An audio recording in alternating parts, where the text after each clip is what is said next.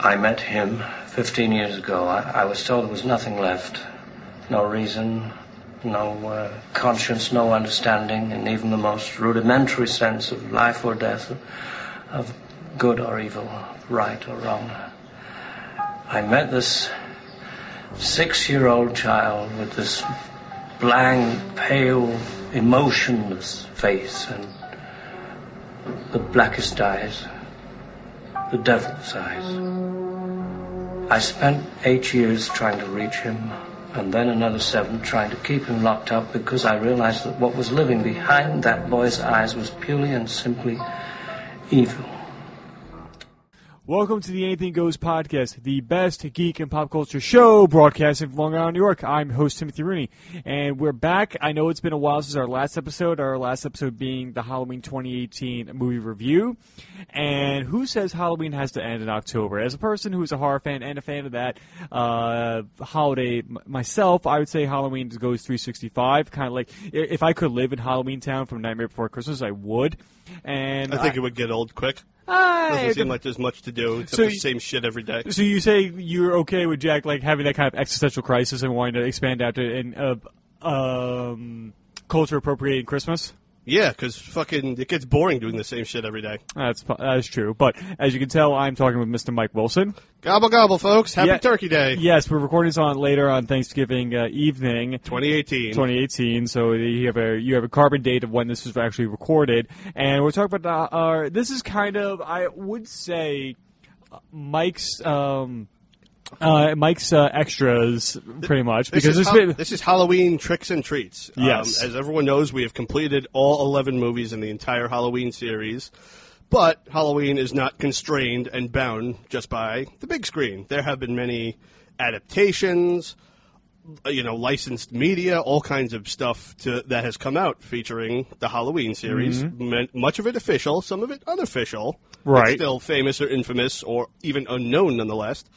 I have tirelessly put together this a very comprehensive list of all things books, comic books, video games, and the like. I've spent probably close to two hundred dollars already Yeah. on uh, compiling all this. So I'm really hoping that you know whether it be now or in the future, this catches on. This I don't care if this is something that catches on later. You know, I just hope all you guys really like it. I hope I don't forget anything. No, I'm sure like everything you've done thus far, I think is going to be well. It's going to be well appreciated as we jump into our trick and tricks or treats, our Halloween extras episode right now.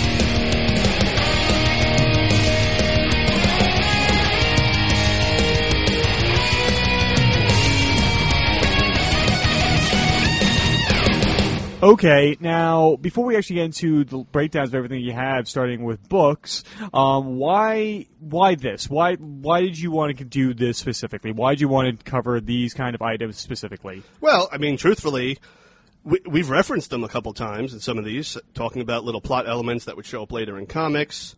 Um, what's awesome about the comics too is that they are a creative way of filling in many of the you know gaps and mysteries because as we've documented the production of these movies hasn't always gone very well there's been cliffhangers there's been plots that just stop dead in their tracks and then are rebooted next time and there has been a great creative effort for, for years now th- to try and make sense out of a lot of this. I think it's very commendable. Mm-hmm.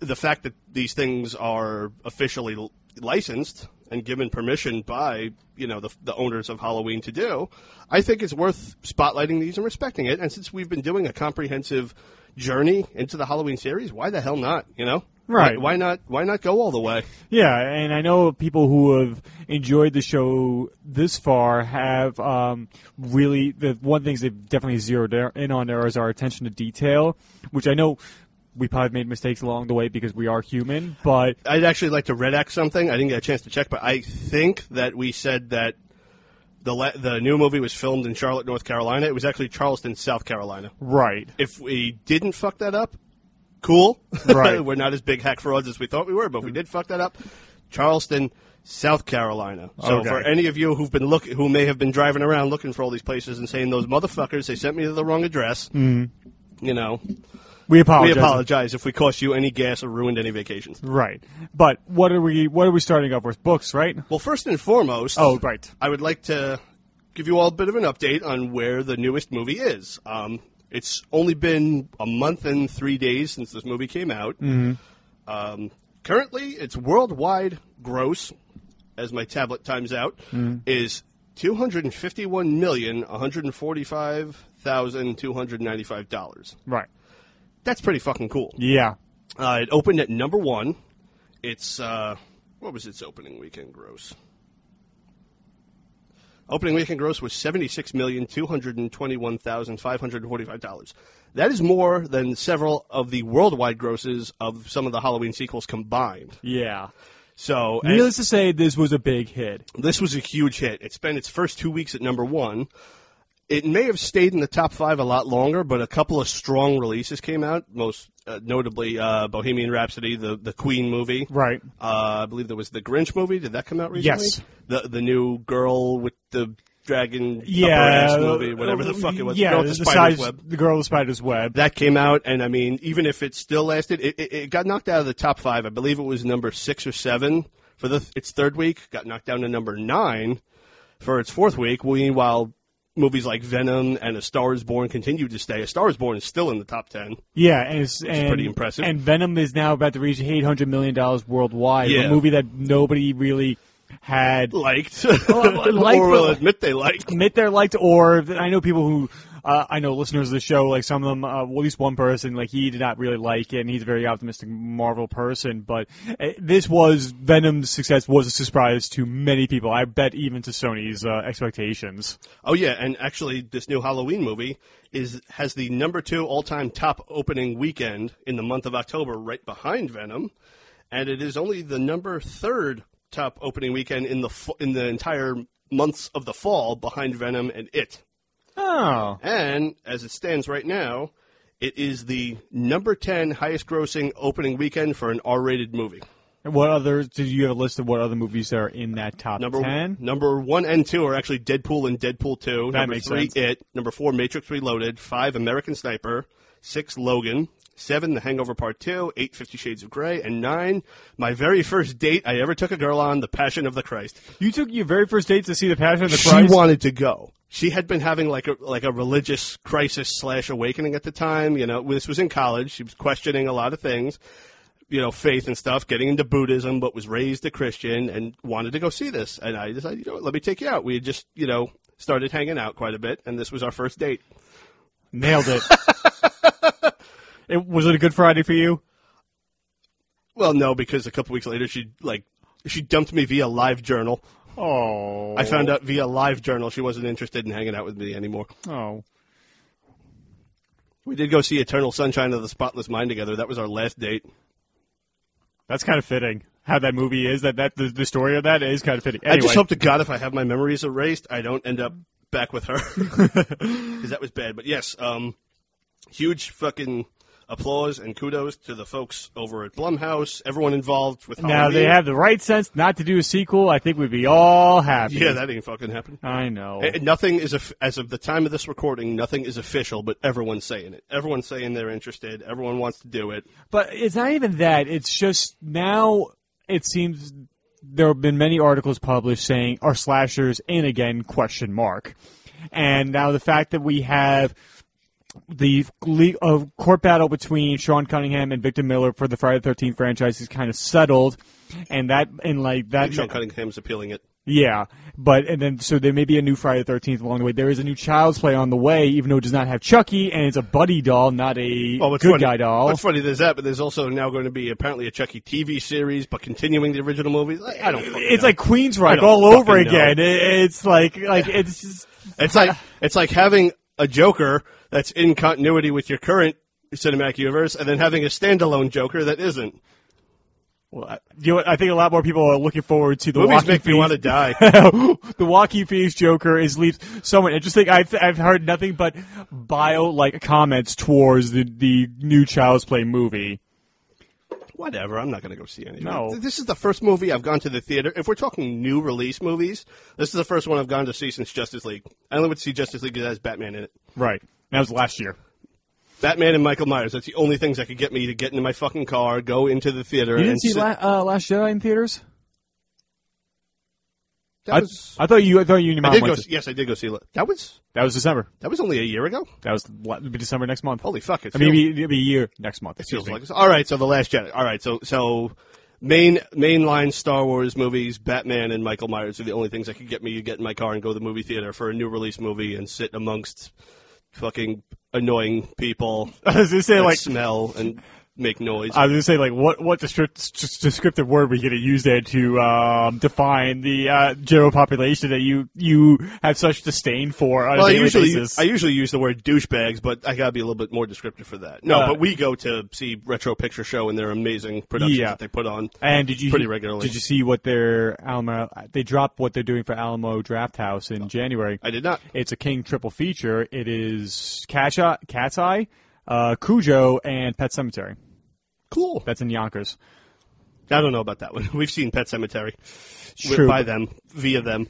Yeah. I don't know. Yeah. Anyway, But anyway, regardless, um, let's dive right into this. There's a lot of material to cover. We're go- we're going to try and not take almost four hours of your life away. Yes. I don't have a problem doing that because some of the best podcasts I listen to are long yeah. and they're great for a work day. But you know what? Let's dive right into it. Um, the first thing we're going to go into is the most basic adaptations that have been around forever: movie novelizations. Yeah, they're so basic they come with Uggs and Starbucks and everything. Like that's how basic they come with. whatever. Mm-hmm. but five out of our eleven movies have been given their own novelizations. Right. Each the thing to remember with each of them though is that they are adapted directly from the scripts and screenplays with no continuity between excuse me, the books themselves. Right, and they, and they have no context of what things going on changing during every day on set. They're going by the first or what they believe the shooting script would be for this story. I would say for the most part they go by things pretty pretty solid with these because I mean as we know the Halloween movies at least the the five that we covered we have the original Halloween, Halloween two, Halloween three, Halloween four, and we had a very long thir- uh, thirty year break because the newest one just got a novelization. Right. And I can say that the newest one is based off of the revised ending, the one that we the theatrical one that we got. Yeah. Which, So- which we didn't have, we have not talked about the original ending because it finally came out. Like it's become kind of public knowledge now what the original ending was. Was that they got the such had many detractors for it. I have we haven't seen it. We haven't seen any of the deleted scenes and whatnot. But I mean, as we get to it. But as I was saying, these are adapted directly from their individual movie screenplays, as movie novelizations do. Sometimes they'll add the, the authors will add their own little details in. Um, in a situation like the the first book, the original Halloween, you know, there wasn't this established mythos continuity like there is now. It wasn't a franchise; it was just a movie. So Right. the author did eventually, inevitably, take a little more liberties with the story, delve into things a little deeper, maybe maybe take away some of the mystique. You'll decide for yourself. But the later books have nothing to do with that because they are of their own movie's screenplay. Gotcha. The, the author of Halloween 2 didn't say, let me check the Halloween 1 book and No. continue what that guy wrote Right. they did their own thing. Sometimes there's little changes here and there, so that's the big thing to remember. Um, all of these books, with the exception of the newest one, are, I would say, pretty rare. If you want to get one in a beat to hell condition, it'll cost you anywhere from like thirty to fifty dollars. Mm-hmm. Um, the most I paid was about fifty, I believe, Right. for. I know Halloween one. That one's gone up in price like crazy. It's in the two hundreds, but that one I got fortunately for about fifty, like seven, eight years ago. Right. Um, Halloween two I got for fifty. Three I got for thirty. That's the cheapest. Nobody wants three apparently. No, and it's so funny. Like I, I was talking to a friend of mine at the bar last night, and Halloween three is his favorite. He's even got like the three masks tattooed on his arm and everything. So we had a really long and detailed conversation on the appreciation of three, especially the score. So at least three's fandom is going up a little bit, even if it's not being reflected in the novelization's uh, sales. Yeah, so I mean, I mean, the the newest one actually went on sale right when it released, so I saved I think like three extra dollars on it, which uh, I, I'm cool with that. you Of know. course. there's no there's no big. Uh, I, I'll take a couple extra money. It's funny too because I just recently uh, changed a bit of my cell phone plan and I canceled my phone insurance. I guess they must have charged me one extra month because I have a check for seven dollars upstairs to cash. So you know, I, I better not spend it all in one place. Yeah, I I think you should put it towards scratch offs just to see if like maybe your luck will change like that. Um, starting with the very first novel, which according to Amazon right now, they have seven used and new, starting at two hundred and ninety three dollars. Jeez, Louise. Oh, it's it's not going to get any better. Trust me, man. no.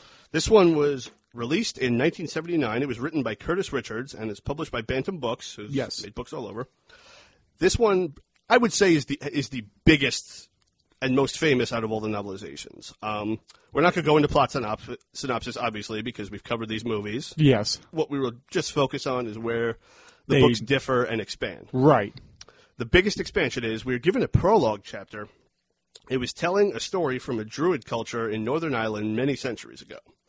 On the eve of Festival of Samhain, a teen boy named Enda, who was disfigured from birth, I guess he suffered some birth injury or whatever, um, he's lamenting over his unrequited love, the princess, Princess Deirdre. This is kind of a Hunchback of Notre Dame thing, I guess, you mm-hmm. know?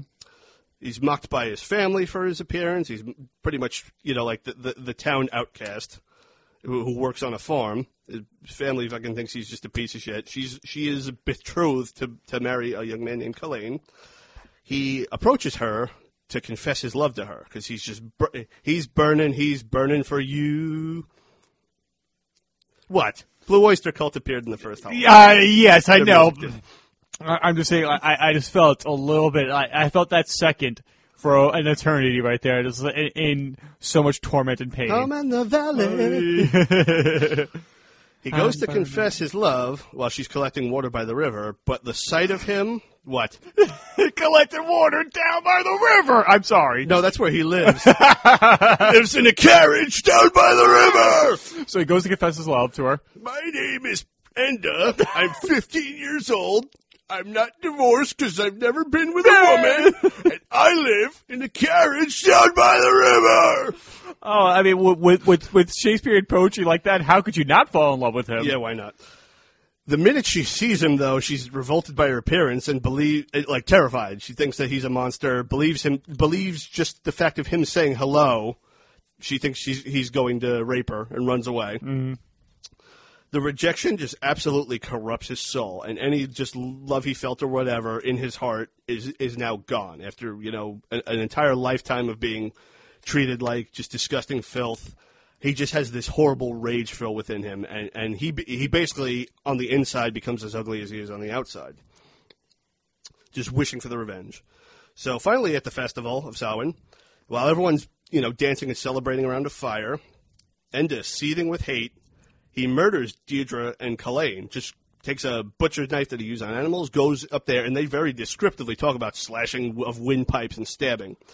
Uh, he wasn't very intelligent though, because he decided to do this out in front of the entire uh, village, I guess. And everybody immediately stops and dismembers and destroys and butchers him, like like tears him to pieces. Like, Wow. Like Black Friday shoppers Like, yeah, which tear gonna, each other to pieces. which is gonna happen in a T minus a few hours. I, I, I'm sure that these descriptions are less violent than Black Fridays we've witnessed. yes, because we had both uh, uh, worked at Walmart on Black Friday. It it is Multiple Black Fridays. it is terrifying. yes. Uh, so yes, his revenge was definitely short-lived. Yeah, th- those no such thing as due process in this village. I hope he was happy with doing it because he didn't have much time to really think about it afterwards. after No. ripped into literal shreds.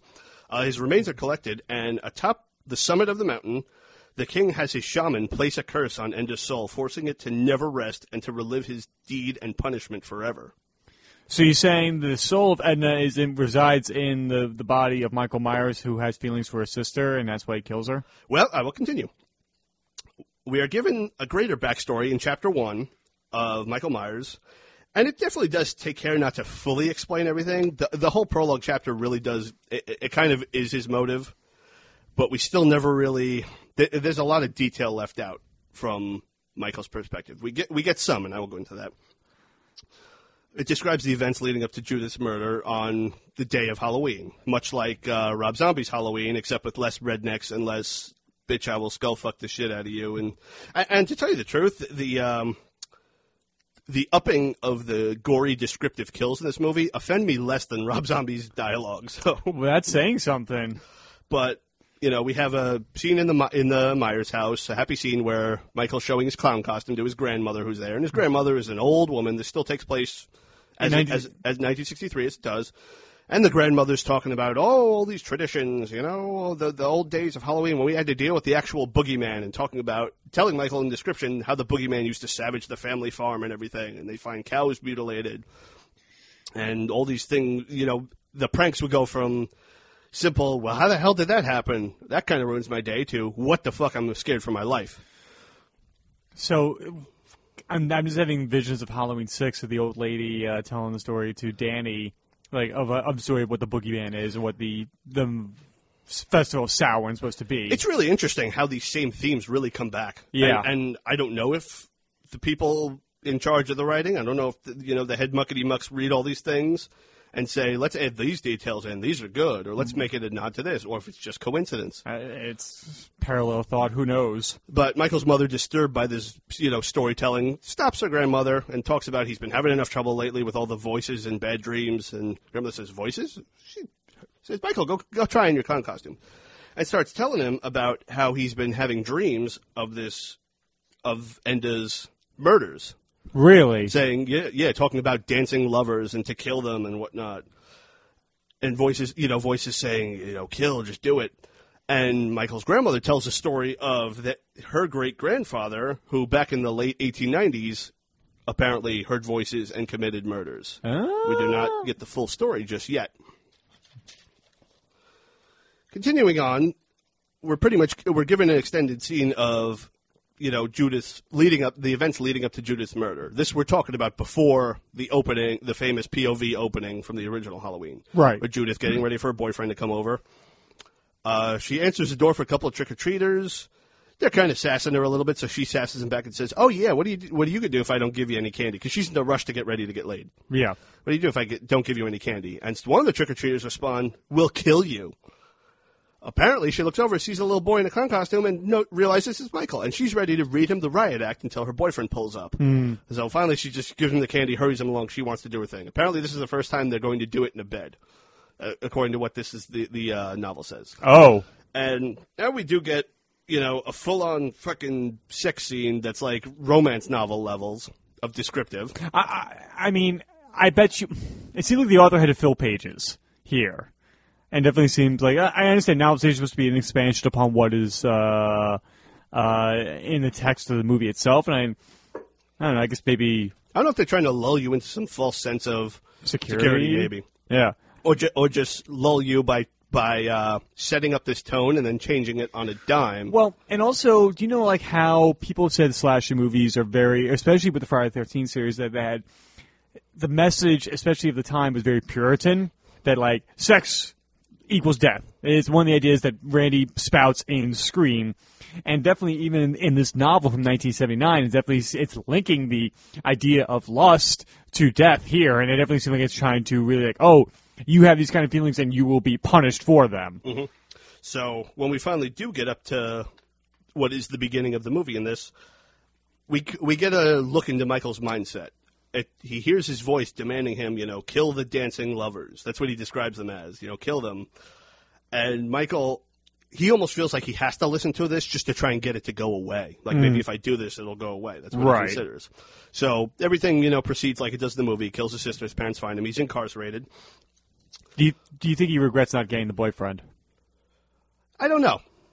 I, I don't know. They don't really go into that, and maybe that's where kind of where these continuity ideas kind of start, you know, splintering and, and going to shit when you're mm-hmm. taking adapting someone else's material with something your own. Right. Maybe there's a bit of crossed wires there. Yeah. something doesn't mesh. But he's incarcerated. Apparently, Michael in this book does continue to talk for some time while institutionalized. He actually tells the story of what happened verbatim, but no one wants to believe him.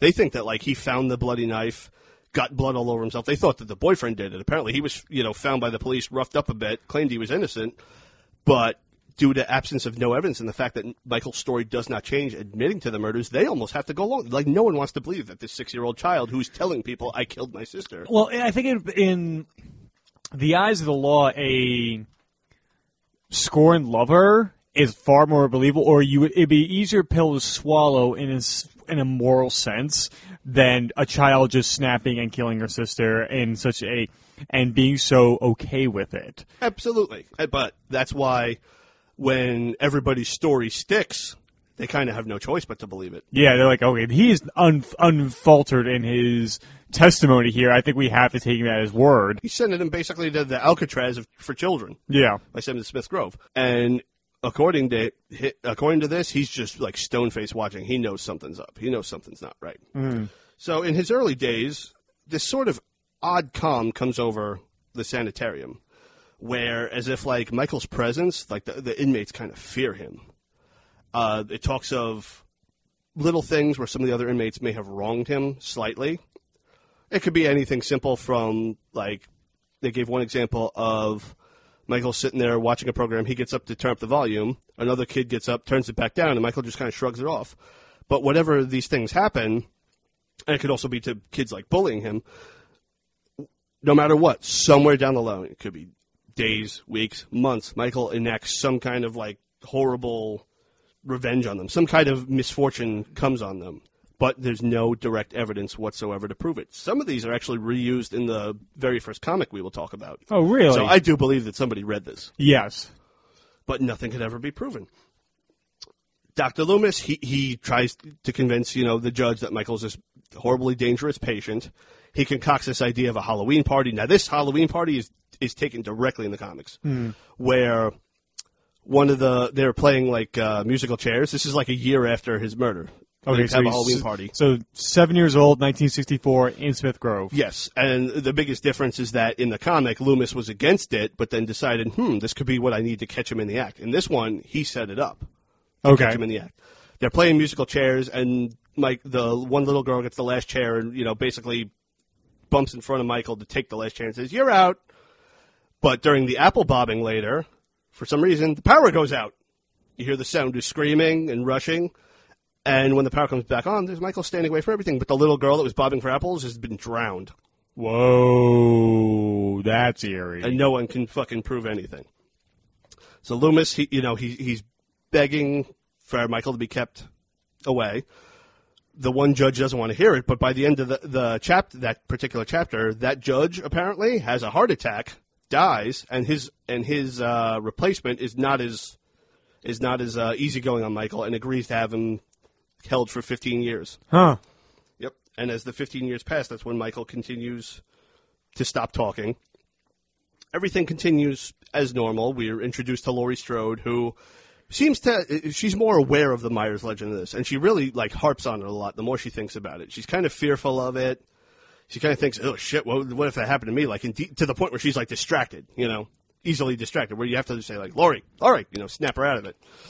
Um, but as it continues, though, when Loomis introduces himself to Brackett, he's given the violent history by Brackett, who looked up the Myers case. And apparently, the great grandfather at a Halloween dance, you know, like a Halloween buck social or whatever they had, murdered a couple that was dancing at the Halloween party for no particular rhyme or reason. And allegedly, that that um, this is some mental illness that runs through his family, something fucked up. And apparently, in the case files, it talks about dreams he had that match up to Michael's dreams. Now, it, it, it definitely seems like this novel's ideas of it is definitely leading leaning into the supernatural side of Michael Myers. As a viewer, and like where at least the first Halloween, yeah, he's definitely a man, and like Loomis is trying, spent the spends the entire movie trying to convince everybody around that he is evil on two legs. How do you feel as a reader seeing these like power going out and these kind of mysterious deaths when Michael's still in the sanitarium? How do you feel about that? Do you think it goes too far? Do you feel it's like, all right, is he is he like in Halloween Six where he's entrusted with these kind of supernatural powers, or you actually like the how where this author is going with this tale? I often do. I think maybe the prologue idea gives a little too much away. The idea that like, okay, he's hearing voices because a cursed soul from you know two thousand years ago that's forced to roam the earth, reliving his d- evil deed. You know, is the main inspiration behind this killer. I, I'm more a fan of the more ambiguous take, even though I do enjoy the Thorn storyline and the whole sister idea. Right. Because if you're going to continue with this, you got to do something. If you not, if not, you're going to be brushing your fucking teeth seven times in a row. Now, do you think, um, say, if that story that happens in Prologue in Ireland wasn't the prologue, it opened up with 1963. In the movie, you're talking. Yeah, like within the book, like we'll say in the book, we we find out later on about the story, and that these the voices that we hear that like we don't pay attention to too much early on, and then we hear about the legend that happened years and years ago. Would that have been a little bit easier? Like, okay, this makes it that moment earlier on a little bit easier to like, rather than oh, let's give you all this information up front. And then you could easily po- we can easily connect the dots here. Do you feel like if we discovered it rather than told it so early, would it that story have been a easier or more enjoyable for you? In the book or in the movie? Book. Um, I don't think so because it would have came out of the left fucking field. Okay. It's like it's like okay now you know seven chapters in okay now there's a there's a dream about a druid like wait what I feel like you need that setup for that payoff Like, but what if it's like he, that's like Michael recounting this story or this dream to Loomis before he stops speaking? only if they constantly set it up throughout the movie by giving by doling it out little by little Okay. It was just just a thought that we're going, but go on. well the last major the last major difference in here that I could really point out was they do expand on the whole Michael driving thing it's pretty simple but Loomis theorizes that with the fear that he commanded over the entire sanitarium, you know, like the odd calm that I talked about was everyone keeping themselves in check, doctors, inmates, everyone alike, because they don't want to piss this evil person off. So everyone kind of on their best behavior. But Loomis theorizes that he was taught to drive by someone there because of that fear that he commanded. Hmm. You know, Like, Michael, do you want do you want to learn how to drive? Like, I'll show you. Like, here you go. And then like just hoping like, please don't kill me, please don't kill me, please don't kill me. That's the internal monologue going on in this person's head. there's that, but there's also the idea that he, since Loomis drove him to tons of hearings, he more than likely. Well, I've heard that, you know, out there Just too. observed. just observed. But Right. like, there's a, you got to practice, man. Yeah. I mean, I, I, I- Michael would be pretty easy to fucking catch if he's you know doing five miles an hour in a parking lot like most people do when they first learn to drive. True. This is your shift. Yeah. This is your gear. I mean, but anywho, it's definitely a good read. It follows very closely. However, it does up the ante with more graphic kills. Annie, instead of just being choked, she's fucking filleted from fucking you know crotch to throat. Whoa. g- you know, gory like that. Um, but yeah, it's it, it's definitely a good read. I would say check it out if you have a spare two hundred fifty dollars, or if you find it for less. I do kind of hope one day there's some kind of archival process for printed media that's out of. I I wonder if Bantam books still published these days. Because I know at least a few of my movie po- my the posters I have on my walls in my room at the bottom of like because they're big one sheets like the one I'm thinking of right now is Brian De Palma's Dressed to Kill and on the bottom of the posters is read the book by Bantam on there so Bantam's been around for decades at this point I wonder if they're still in the business of doing this or not I probably got bored of something. Or probably But anyway, moving on to Halloween two, uh, released in 1981, same year as the, the as the film. Uh, it was written by Jack Martin, and that is the pseudonym of Dennis Etchison, who was going to write Halloween four. He wa he was the one that John Carpenter and Debra Hill picked to write Halloween four before the whole deal fell through and it was bought by the Akkads, and we got the Halloween four we were supposed to get. He wrote Halloween two and three novelizations. under the pseudonym of Jack Martin Yep. And it was published by Zebra Books. Um, this is a much more straightforward adaptation. Probably spent very little time on this one. The biggest change overall is that the reporter character, the one talking to Dana Carvey, the the blonde woman in blue, she's Yeah. given she's expanded a little more. Her name is Deborah Mundy. Um, as we see in the movie, she you know she wants to get a statement even if you don't get the parents anyway. She's a reporter looking for a story Yeah. and doesn't doesn't give a fuck you know how it affects the victims or whatever. She gets all this info on Laurie Strode. You know, she's she's digging for dirt. Wants to find out about Loomis because she sees him there. Uh, the biggest change is that while driving around in her news van, she gets a flat tire, and it's changed with the help of some locals. But in the time that it took her to flag people down, apparently, she had a, an extra visitor sneak in. Uh, Michael hides in her van, kills her, then takes the van, and it says how he has the notes on Lori and where she's currently located. Huh.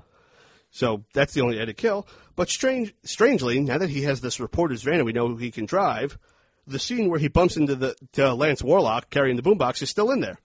It doesn't specify that Lance Warlock is playing the news report over his boombox. That Michael walks and sees a sign that says hospital. Hmm.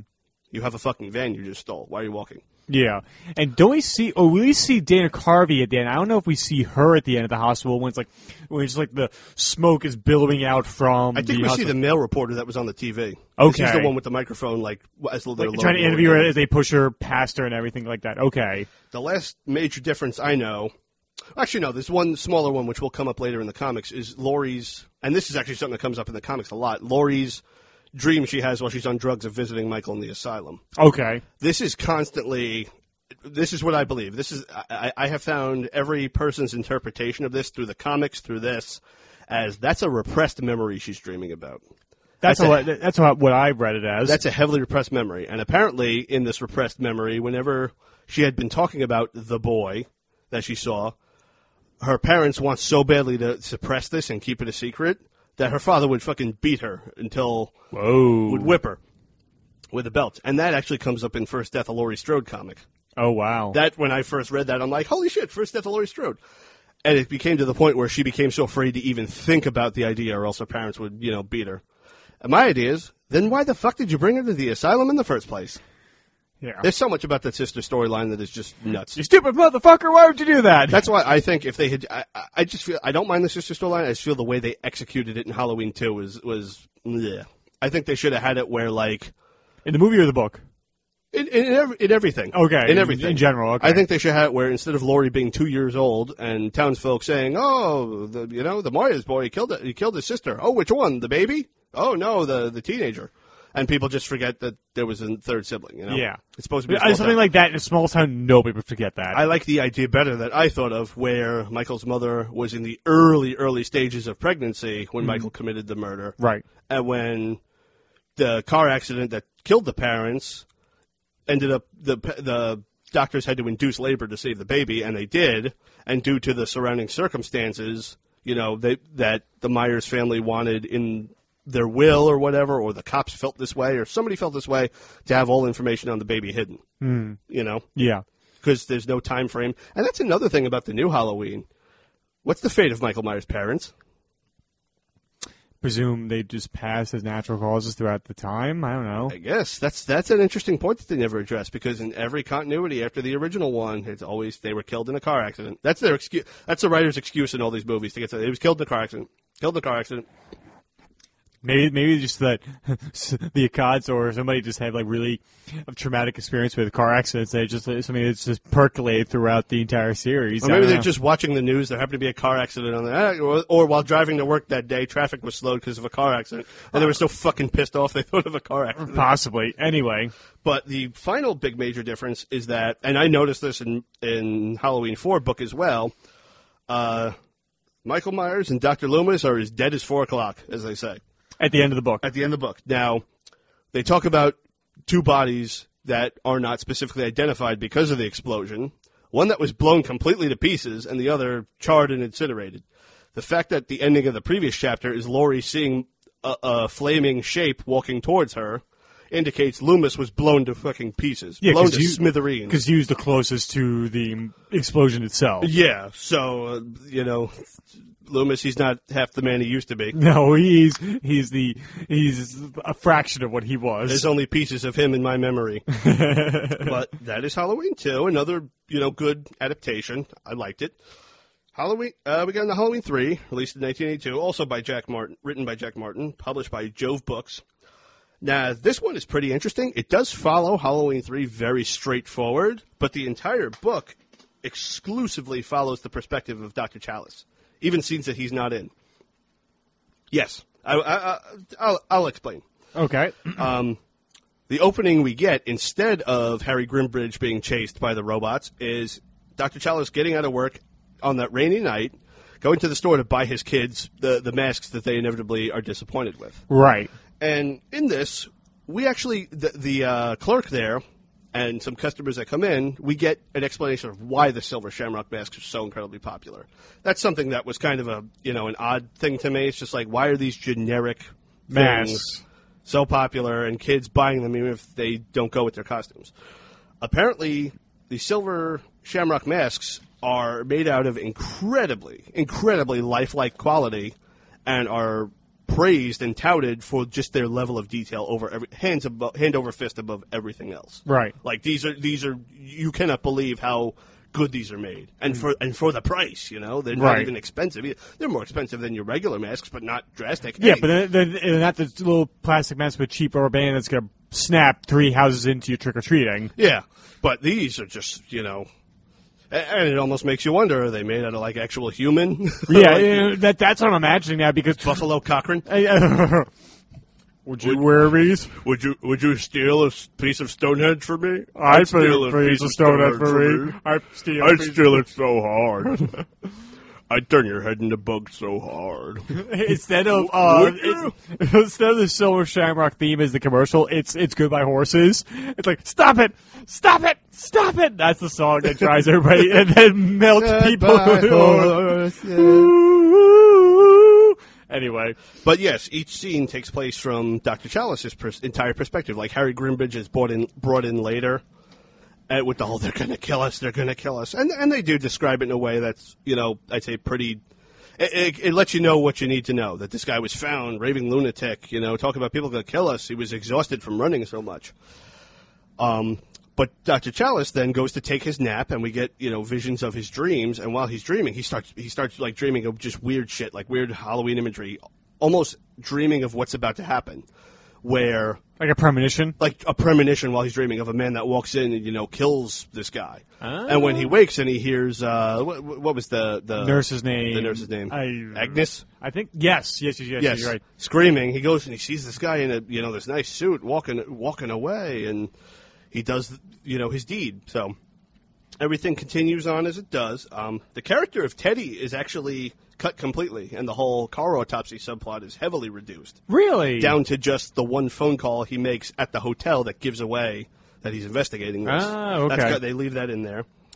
Um, when we get to, also to say from his perspective, when we get to the, what was the homeless guy's name that Cochran wouldn't give a job to, that he I- gives some booze to? I forget. It, it's I haven't watched it since our we did the review. So it was Well, like, anyway, yeah, from Chalice's perspective, he leaves. He sees guy, notices guys dressed strangely suspiciously, like the guy that killed Mr. Grimbridge, walking towards where he just was. But he keeps walking, and all of a sudden he hears this loud scream, like someone's having their head pulled off. Oh, jeez. You know, so everything is from Chalice's perspective. The only thing that isn't, but in a kind of way still is, is uh, the Kupfer family's death because he's watching it through this monitor. Oh, okay. That's told in detail, the same way it, it was in the, you know shown in the movie. Mm-hmm. But because he's watching it, we get that same level of that same thing.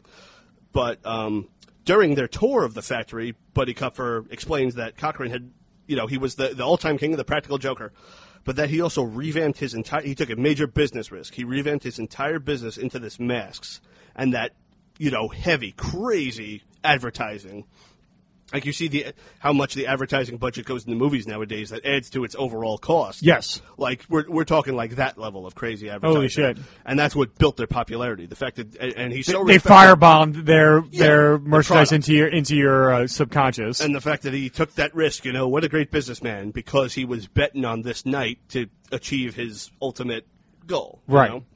Um, after he rescued, the only other change after he rescues Ellie, instead of her just being kind of quiet when she sees that she's an android later, she has this childlike demeanor, even referring to to uh, Chalice as daddy. But we believe it's just some kind of like psychological torture or brainwashing that was done to her, not because she's a fucking robot. So but is she still a robot in the She's book? She's still though? a robot. Oh Okay. yeah, she's still a robot, and it still ends with "Stop it! Stop it!" Gotcha. That's Halloween three. Lastly, well, not lastly, Halloween four in 1988, by written by Nicholas Grabowski and published by Lorevan Publishing. Um, it's definitely the most straightforward adaptation yet. You know, um, everything goes as it is pretty much until uh, about the time when Dr. Loomis just arrives into Haddonfield. Dr. Hoffman is still, you know, his same self who thinks Loomis is full of shit and needs to just fuck off and die.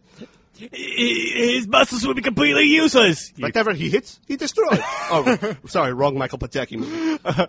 But you no, did or- see you did see Creed two today, so Yes, it Ivan is. Drago is on our minds. Yes, and and Drago's not the only person from Rocky Four that makes an appearance in that. Uh, There is one person that I did not expect to show up does show up in You'll have that. tell me after this. yeah, Even though I Um, do plan on seeing Creed too. Uh, but also, like, I'm trying to think now. I'm thinking him as a detective in the '70s uh, Spider-Man movie. Oh, yeah. TV, oh, with spoons for eyes. Chief Barbera with his c- cigar that he was always like sucking on like it's a lollipop. Uh, what was it? Nick. Um, Nicholas Hammond was Nicholas Spider-Man. Hammond was Peter Parker. Anyway, Yep. But um, there was a scene early before Loomis gets to the police station of Dr. Hoffman finally getting in touch with him right. and finally coming to this horrible realization that Loomis was right. So there is sort of an arc to Dr. Hoffman. Um, it cuts out the scene entirely during Michael's tran- transportation. Like we cut from the the chapter ends of Dr. Hoffman giving that last look into the ambulance and it driving off to, you know, the next day to, to going to Jamie Lloyd's house. Now, do you think that makes it a little bit creepier that we only see the aftermath of what he has done? See, I don't, I don't really know because, like, Because it, it could, you could argue. What people say with horror is like if you lead it up to imagination, your mind can fill in so many other crazier stuff and scarier stuff to you, and makes it so much more personal. But then again, if you show something that's totally unique and unforgettable, that it obviously will stick with you for generations. So you think of you think of the first Alien, yeah, it's a guy in a suit, and, and it's hidden very specifically and it's used sparingly when you show it. But then you think of the thing, where you think of the creature, like how unique that is and how scary that is, and so that's a curious choice that the author had like to omit that entirely. well, you know what that also omits out of the scene? The scene where uh, they talk about has he got any living relatives? We we we cut to Jamie Lloyd and we don't know who the hell this little girl is. Right. We find out later on. Oh shit! It's his niece. Mm. So that's interesting. Maybe if there was a cut of the film that didn't have that, it might be more interesting. But one of the weirdest things about the writing of this book is that many of the shorter scenes are given their own chapters, sometimes as short as two pages. Really, Th- This this is a very hefty book. This is a pretty hefty. I mean, it's not huge, you know. It's only yeah. The, all these books are paperbacks, by the way. it's only 223 pages, but 27 chapters. Chapter Gee. 27 is one, two, three pages long. Now, this is something I actually I had a conversation on Twitter recently. Would you prefer, as just as a book reader in general, the Halloween whatever? Do you prefer books with sh- with many chapters that are very short, or like a ten chapter book, but each chapter is like thirty to forty pages in length? I'm for quality over quantity, but if quantity, if if the quantity has quality, I'm fine with that. I just want quality Okay, because the whole chapters thing, like you could end a paragraph and then go to something else without having to end the actual chapter. You. Right. know, just as long as the story's well paced and well written, I don't give a fuck how many chapters. That just stood out to me though. Okay. this kind of strange. Um, the last real thing is that the ending part where they throw dynamite down the mine shaft is in there, and the description of the mine shaft's collapse is much more expanded on in greater detail, really showing that Michael Myers was fucking crushed to death. Like Michael Myers is dead at the end of this, which I'm sure was intent the intention for all of these. Like this one really describes that that there was no way he could have survived this. but does it still end with Yes. Jamie? Okay, Yep. It ends with that, and it really does a good job describing it of saying that like no matter what Haddonfield is, Haddonfield will never the evil of Haddonfield will never truly die. Michael Myers may be dead, but this this evil will never die. the town itself is like It's like cursed. is Yeah, cursed. It's like cursed. So hmm. that's Halloween four. All of these I feel are very good, very good and solid. There was not once where I felt you know like this sucked, this is boring. It never felt like a chore. To Never read. felt like a chore. There was a special edition of Halloween 4 released. I don't know the year exactly. It was in the past 15 years, though. I think I do have it brought up here on me tablet. Nope, that's not it. Anyways, yes, I'm not sure the exact year, but it had even more expanded on it. And from what reviews I saw on Amazon saying, it doesn't add a whole hell of a lot. It just All more right. elaborates on stuff, you know? Gotcha. Um, Last but certainly not least, we come back with the triumphant novelization of Halloween 2018. Uh, this one is yet another straightforward adaptation. Uh, what's interesting about it is that it, it adds back in every known deleted scene that has been made you know, the the knowledge of has been made public. The Okay. Allison likes to jog, jogs past a dead dog. Uh, Lori visiting Karen at her job at a community center. All the you know scenes, the, the shower scene, all the scenes that were deleted. The ending of Michael burning to death is in there, so that's the ending they went with. And whenever they really get into Michael's perspective, so so to say, not really his head, but just whenever they're, they're describing what Michael's doing, or is, it kind the the font kind of changes. I have here on page 123, it's in the cemetery when Dana and Aaron are visiting the gravestone Judith Myers. All of a sudden, the font changes and it says, Across the cemetery, standing inhumanely, still under a group of shady trees that have shed their leaves, the shape watches them. The tall man taunted the shape with the mask, and the woman carried the mask in her bag. From the man's words and taunts, the shape knew they would come to this town, to this place, and that they still possessed the mask.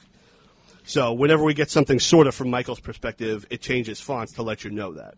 That's cool. Now, the one thing I really love about this novelization is that it answers two burning questions that I had about this movie. The very first, uh, it uh, goes through pages 281 and 282. It is a brief exchange when Sartain and Hawkins are in the car, you know, the, the police cruiser, looking for Michael and talking about, you, Doc, you believe in your, in your, uh, what is it? In your Professional pain. Do you think Laurie is out of her fucking mind? lost her fucking marbles. Um, that actually ends instead with a little an extra conversation where Sartain asks, "Tell me, what became of his childhood home?" No, that place was a shrine kind of thing, but for serial killers, groupies, and death metal bands. Hawkins told him. Interesting, Sartain said, nodding as if he could envision it. Vandals got the best of it, Hawkins continued. A local organization that I work with tore it down and turned it into a community garden. Turned tragedy into beauty, if you can believe it. So we are given the final fate of the Myers house, which was absent entirely. Entirely from fucking, you know, the new movie. Last What would have added? 30 seconds to the movie? it, no- it would- uh, added nothing. It would have been great. Yeah. But last but not least, the the one burning, no pun intended, question that is on everyone's fucking minds, and I'm already seeing clickbait articles pop up left and right. Oh, yeah. Michael's final fate at the end of the movie. On page 369, we get tho- those uh, different font from his perspective again. Trapped within the basement of the burning house, the shape rises within the encircling flames, heedless of the intense heat, and climbs the stairs even as they too burn. Wrapping both hands around the steel bars of the trap, the shape attacks the locked security gate with inhuman strength and fury, rattling the cage within its housing. The dark force that drives the shape, that endlessly seek, seeks to fulfill its purpose, does not tire or waver, does not stop or surrender, and continues to fight for the freedom to serve the purpose. When the flesh of the shape's palms begin to cook against the hot metal bars, the struggle continues. When the stairs beneath the shape begin to char and crumble, the struggle continues. When the air the shape breathes sears the shape's lungs, the struggle continues. When the coveralls catch fire and the mask begins to bubble and melt into the shape's hidden face, the struggle continues. And when all the flesh of the shape's body begins to sear and sizzle, the struggle continues. Burned hands rattle the cage. Breathing becomes tortured, ragged. Burned hands continue. Heartbeat slows. The shape struggles. And Michael Myers is dead. That he tried to escape, but could not over. He couldn't stand the heat, so he should have stayed out of The kitchen. That his his body could not stand whatever force drove him, wanted him to escape, but his body, his vessel couldn't handle the heat. Yep. But I mean, according to this, Michael died at the end. But this is just a fucking novelization adaptation. Just like all the other ones, he's supposed to be dead. I'm sure the sequel that they're already trying to write is going to find a way to get him out of there, and maybe even probably bring back the Myers house in some form or fashion. So, folks, anything. Any, this is anything goes, and with Halloween 2018, what happens next? Anything truly fucking goes. Yeah. But I like this novelization. You could get it for dirt cheap. You could get it for fucking next to nothing Right. under ten bucks. Maybe even still at the price. I got it for like what seven fifty or something. Yes. When it went on sale, this this ten dollar book that went on sale two days before it released. So if you're interested, pick it up. It's dirt cheap. It's really good. And that is all for the uh, novelizations of Halloween. The novelizations adapted. Woo! Um, yeah, right. the next that we go into. That did that take the probably the longest time to cover those for you personally? no, the comics did. Really? because of the simple fact that, well, I mean, I read these books, you know, during the week at work. I get a lot, quite a bit of downtime at my job, Hmm. Okay. lunch breaks and everything. So I read them then. Um, the com- the reason for the comics is because they're completely new stories that I got to find a way to cover for the audience here. Okay. For the listeners, these these are plots that we've already described in full detail. This is just how they differ in written form. Okay. So that's why, like, what, what what's our time at right now? Uh, 53 minutes. Oh shit, it's longer than I wanted to spend on that, but Yeah, that's regardless. Um, next, unfortunately, I can't really go. Well, we'll save some time right now. Next, we go into some young adult novels that we had that were released over a three month period in late '97, early '98, uh, published by Berkley Books and written by Kelly O'Rourke. Now, these, unfortunately, I was not able to procure because they are so rare and so fucking expensive, prohibitively expensive. I could buy a PlayStation 4 with what some of these cost. Really? Yes. We had three books. Book one, The Scream Factory. Where is this little? It follows a group of friends who set up a haunted house attraction in the basement of Haddonfield City Hall, only to be stalked and killed by Michael Myers while they were there. Book two, The Old Myers Place. It focuses on a young woman named Mary White who moves into the Myers family with the Myers house with her family. Moves into the Myers family. Yeah, like, She hit them with their van. she opened up their corpse, their bodies, and moved into them. yes, skull fucked them and threw them in the ditch. Yeah, skull fucked the shit out of them. Let's go, fu- bitch! With a broken leg and wrist. Let's go, fuck the damn you. moves back into the Myers moves into the Myers house with her family. Michael returns home and begins stalking and attacking Mary and her friends. And the final novel, The Madhouse, uh, features a young girl named Christine Ray who joins a documentary film crew that travels to haunted locations. They are currently headed to Smith Grove Sanitarium where they are confronted by Michael. That sounds the closest thing to what we got in Resurrection. Yeah. Um, but I, I think, I could see Resur- the people from Resurrection copying this out of the fucking laziness yeah. of the writing. But I feel like, like the comics, I feel like this is where Michael should continue. And just yeah, and just original stories. Right? Yeah, because and because you you could not be hampered by like you can you can have whatever continuity you really want at that point, and just tell whatever you want. Like the idea of like, hey, let's just show up. We'll just set up a haunted house in Haddonfield. Of course, Michael would go there and think some kind of thing was going on and kill people. That would make sense. Well, that's one of the things I love about the Halloween Night Dance comic, which we will get into. It's a completely original story, disconnected from everything else. Now, the one thing I noticed because I read some of the Amazon reviews is that a lot of these reviewers say that um, the biggest criticisms are that there's a lot of inaccuracies and continuity errors when it comes to the original Halloween. These these pretty much just follow that. There's sometimes inaccuracies of when stuff takes place. Apparently, one book says it took place in 1985, the original. Yeah, I know. Uh, another one talks about him wearing like gray coveralls instead. Okay, so is navy blue. Some of them go into description of what his breath smells like. Michael Myers. So I mean, I don't know how we can confirm or deny that. So I'm, I'm wondering the level of yeah, I'm wondering the level of research that went into all this. But these are prohibitively expensive. Book one I have here in front of me on Amazon. There's three currently used, starting at five hundred and three dollars and seventy five cents. holy shit! Fuck you in the ass with a big rubber dick. Hmm. Book two, The Old Myers Place, two used. Two for youths. Two, Utes for two hundred and fifty dollars, and book three, eight used and new for one hundred and ninety nine dollars and ninety nine cents. Keep in mind, folks, those are the cheapest prices that they are currently going for. Jesus Christ. So for for yes, for any of you selling these books out there at those prices, fuck you, and may you die a horrible fucking death for being like that. fuck you and feed your fish heads. Fuck you and feed your fish. I would love to fucking find these people, boil them in oil, and sell their fat for soap. Yeah. Now that we're done ripping off Jim Cornette, um, that's the young adult novels. Unfortunately, I, I, I truly I wish I could review these because they seem very interesting. We now get into Halloween comics. Woo! This is the thing I know you. I know that you've waited for because you love comics. Yes. Um, I'm mostly going to let you take over on this one Okay. because I have mapped out detailed plot synopses. I have sent the comics to you. Unfortunately, you weren't able to get to them. I Life- apologize Life gets in the way.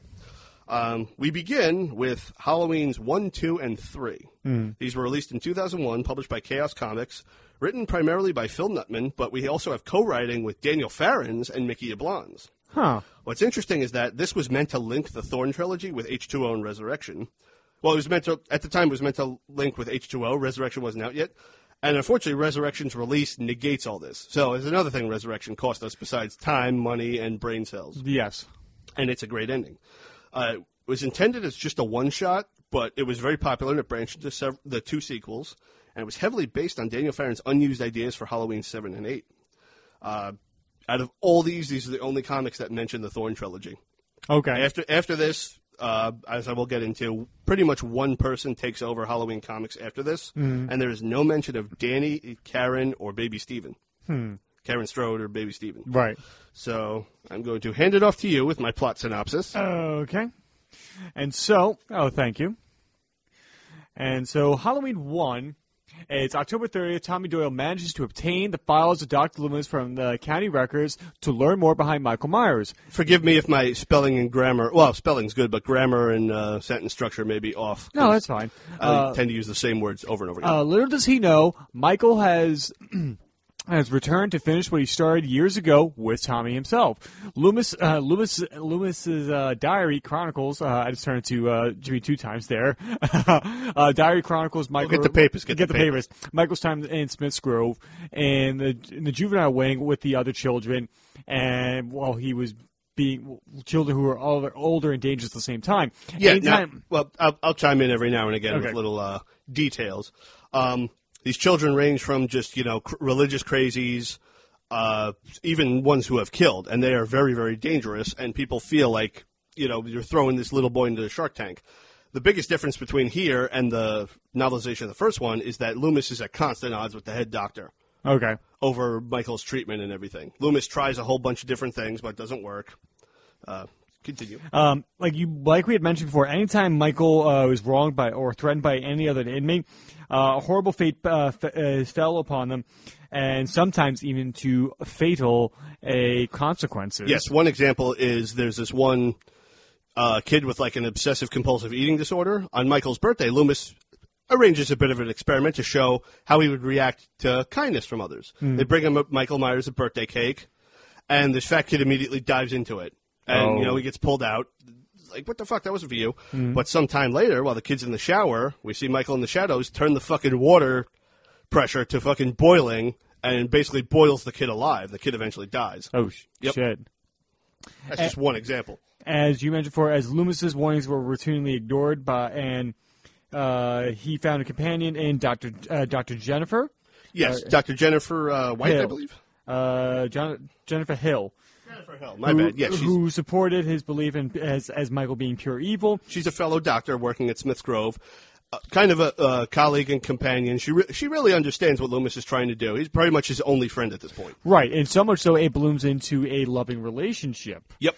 Um, the years pass and Michael's silence is continued, and Loomis's obsession is affecting his and him and uh, his and Jennifer's now engagement. Yep. They are Uh, engaged, and she's seeing the obsession that Loomis is going through with this, and how it's affecting him. And it finally comes to head one night where Jennifer, is- who's pursued through the hospital by the shape, and and and and falls to her death for, off the roof. Yeah, she sees some dark figure in the corner, starts running from it, notices it's following her. She gets up to the roof to get away with it, and as Loomis is leaving the asylum, she he sees her fucking fall to her death and die right in front of him. And And, it was ruled as a suicide, but he knew better. Yeah, and he and Loomis vows to eh, whatever in his powers to stop, um, keep Michael from Keep doing- him. That that was pretty much the point where for for seven years I kept him locked up. That was kind of it's like the first eight I tried to reach him, but then all these things happen, and from this point on, I'm going to keep you locked up, motherfucker. which gives a lot more motivation for. It makes it far more personal for Loomis in his motivation. Like, to be like, all right, I'm now, I'm not just doing just as as a doctor or as just a good human being. No, you took, you've taken something that I've loved from me. Like now, I will do everything in my power to stop you. Well, Loomis, as we know in the movies, he has no fucking backstory whatsoever. right. And that's what's nice about these comics too, is a lot of times they add backstory. Right. When midnight strikes, uh, Tommy uh, continued reading until Michael uh, barged in and attacked. Tommy shot him, and Tommy shoots him twice. Like the stroke of midnight, it becomes Halloween. Tommy wants to keep reading and taking notes, but Michael barges in, you know, believing that they killed him, and a struggle ensues. He he you know tries to shoot him twice. It doesn't work. He hits him in the face with his bottle of booze that he was drinking, and manages to light his face on fire until Michael dives out the window. right. And dives at the window, vow- and vowing to finally kill Tommy, and goes after Michael. Yep. Tommy says that this, this is it once for all. You're going to die, and that's where issue one ends. Right. Okay. I was gonna say like um, picking up where left off. Uh, Issue two now, picking up exactly where number one left off. Tommy's pursuit of Michael, believing him to be uh, returning home because that's where you would think he Yep. would go because that's where I guess he would gather his strength or something like that. Oh, we cut to Richie Castle, a former bully of Tommy Doyle's, whose life has gone poorly since Halloween 1978. Now Richie is one of the three boys in the first one that you know is bullying Tommy with the pumpkin. He's gonna get you. He's gonna get you. Right. He's the one that when the pumpkin falls, runs away and runs into Michael. Who grabs him and stops him from Yes. like like like watch where you're going, kid, kind of thing.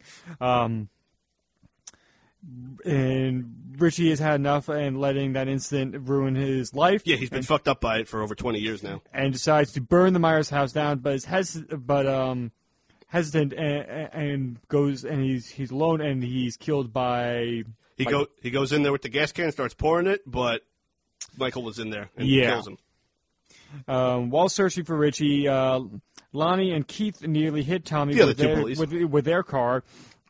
Yep, they, they kind of cross paths. Tommy's running for the Myers house. Lonnie and Keith are looking for Richie, and they almost hit him with their car. Right.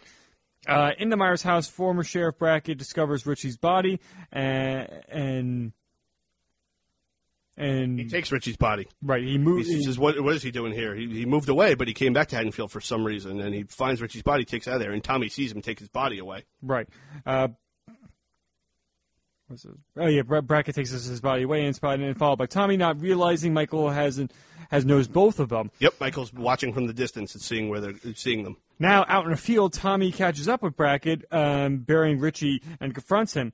Lonnie and Keith search the Myers house for Richie and are killed by Michael. Yep, Michael does. He doesn't leave. He sees that they leave, but he doesn't go after them. He stays at the house where Lonnie and Keith go in to look for Richie. They find blood everywhere, but then they're killed by Michael.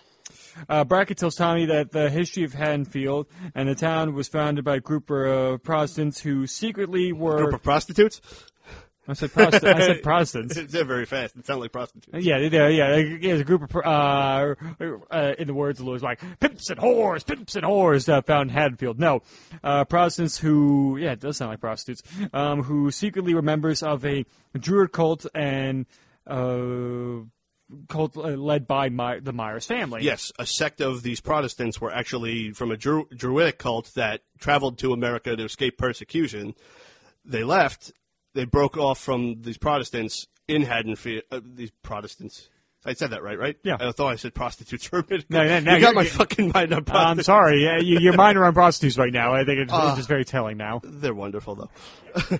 but yes, We're all we're accepting of all sex workers here. yes, they they this Druidic cult is led by an ancestor of Michael Myers, and that's kind of interesting. Where you know you have a Druid cult amongst witch burners. Yeah, and that they, his line was cursed two thousand years ago. Yes, his bloodline was cursed.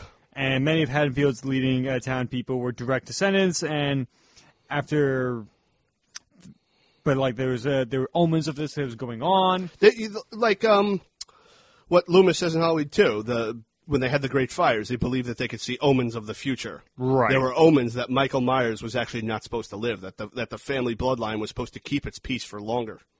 and that we find out that uh, Michael Myers was born at 11:57 p.m.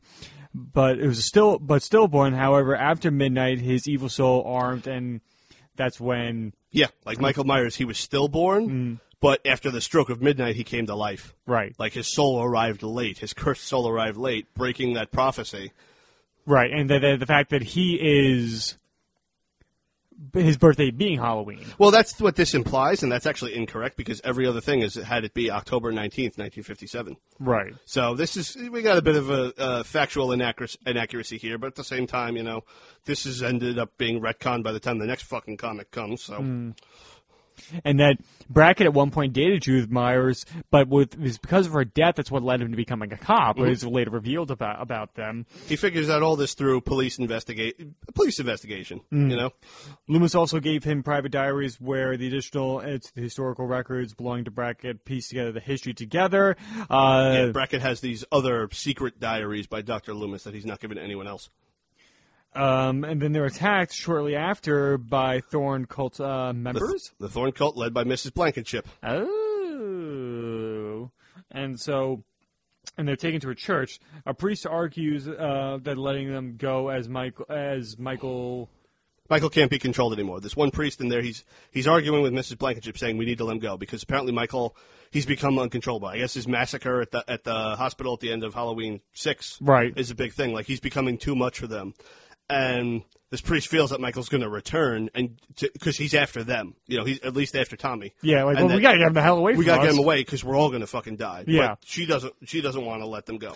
However, the priest is- goes above Mrs. Blankenship and tries to free um, Brackett uh, and Tommy. Tommy, but Michael shows up, murders the priest, uh, and Big struggle ensues. uh, stabs Brackett, and uh, what was it? Um, Tommy knocks him into a fucking generator, which causes the church to burn down. right. Tommy escapes, but it's again captured by the Thorn Cult, imprisoned in Smith's Grove, framed for the murders. Yes, Brackett unfortunately dies from this. He Mm-hmm. dies from his injuries.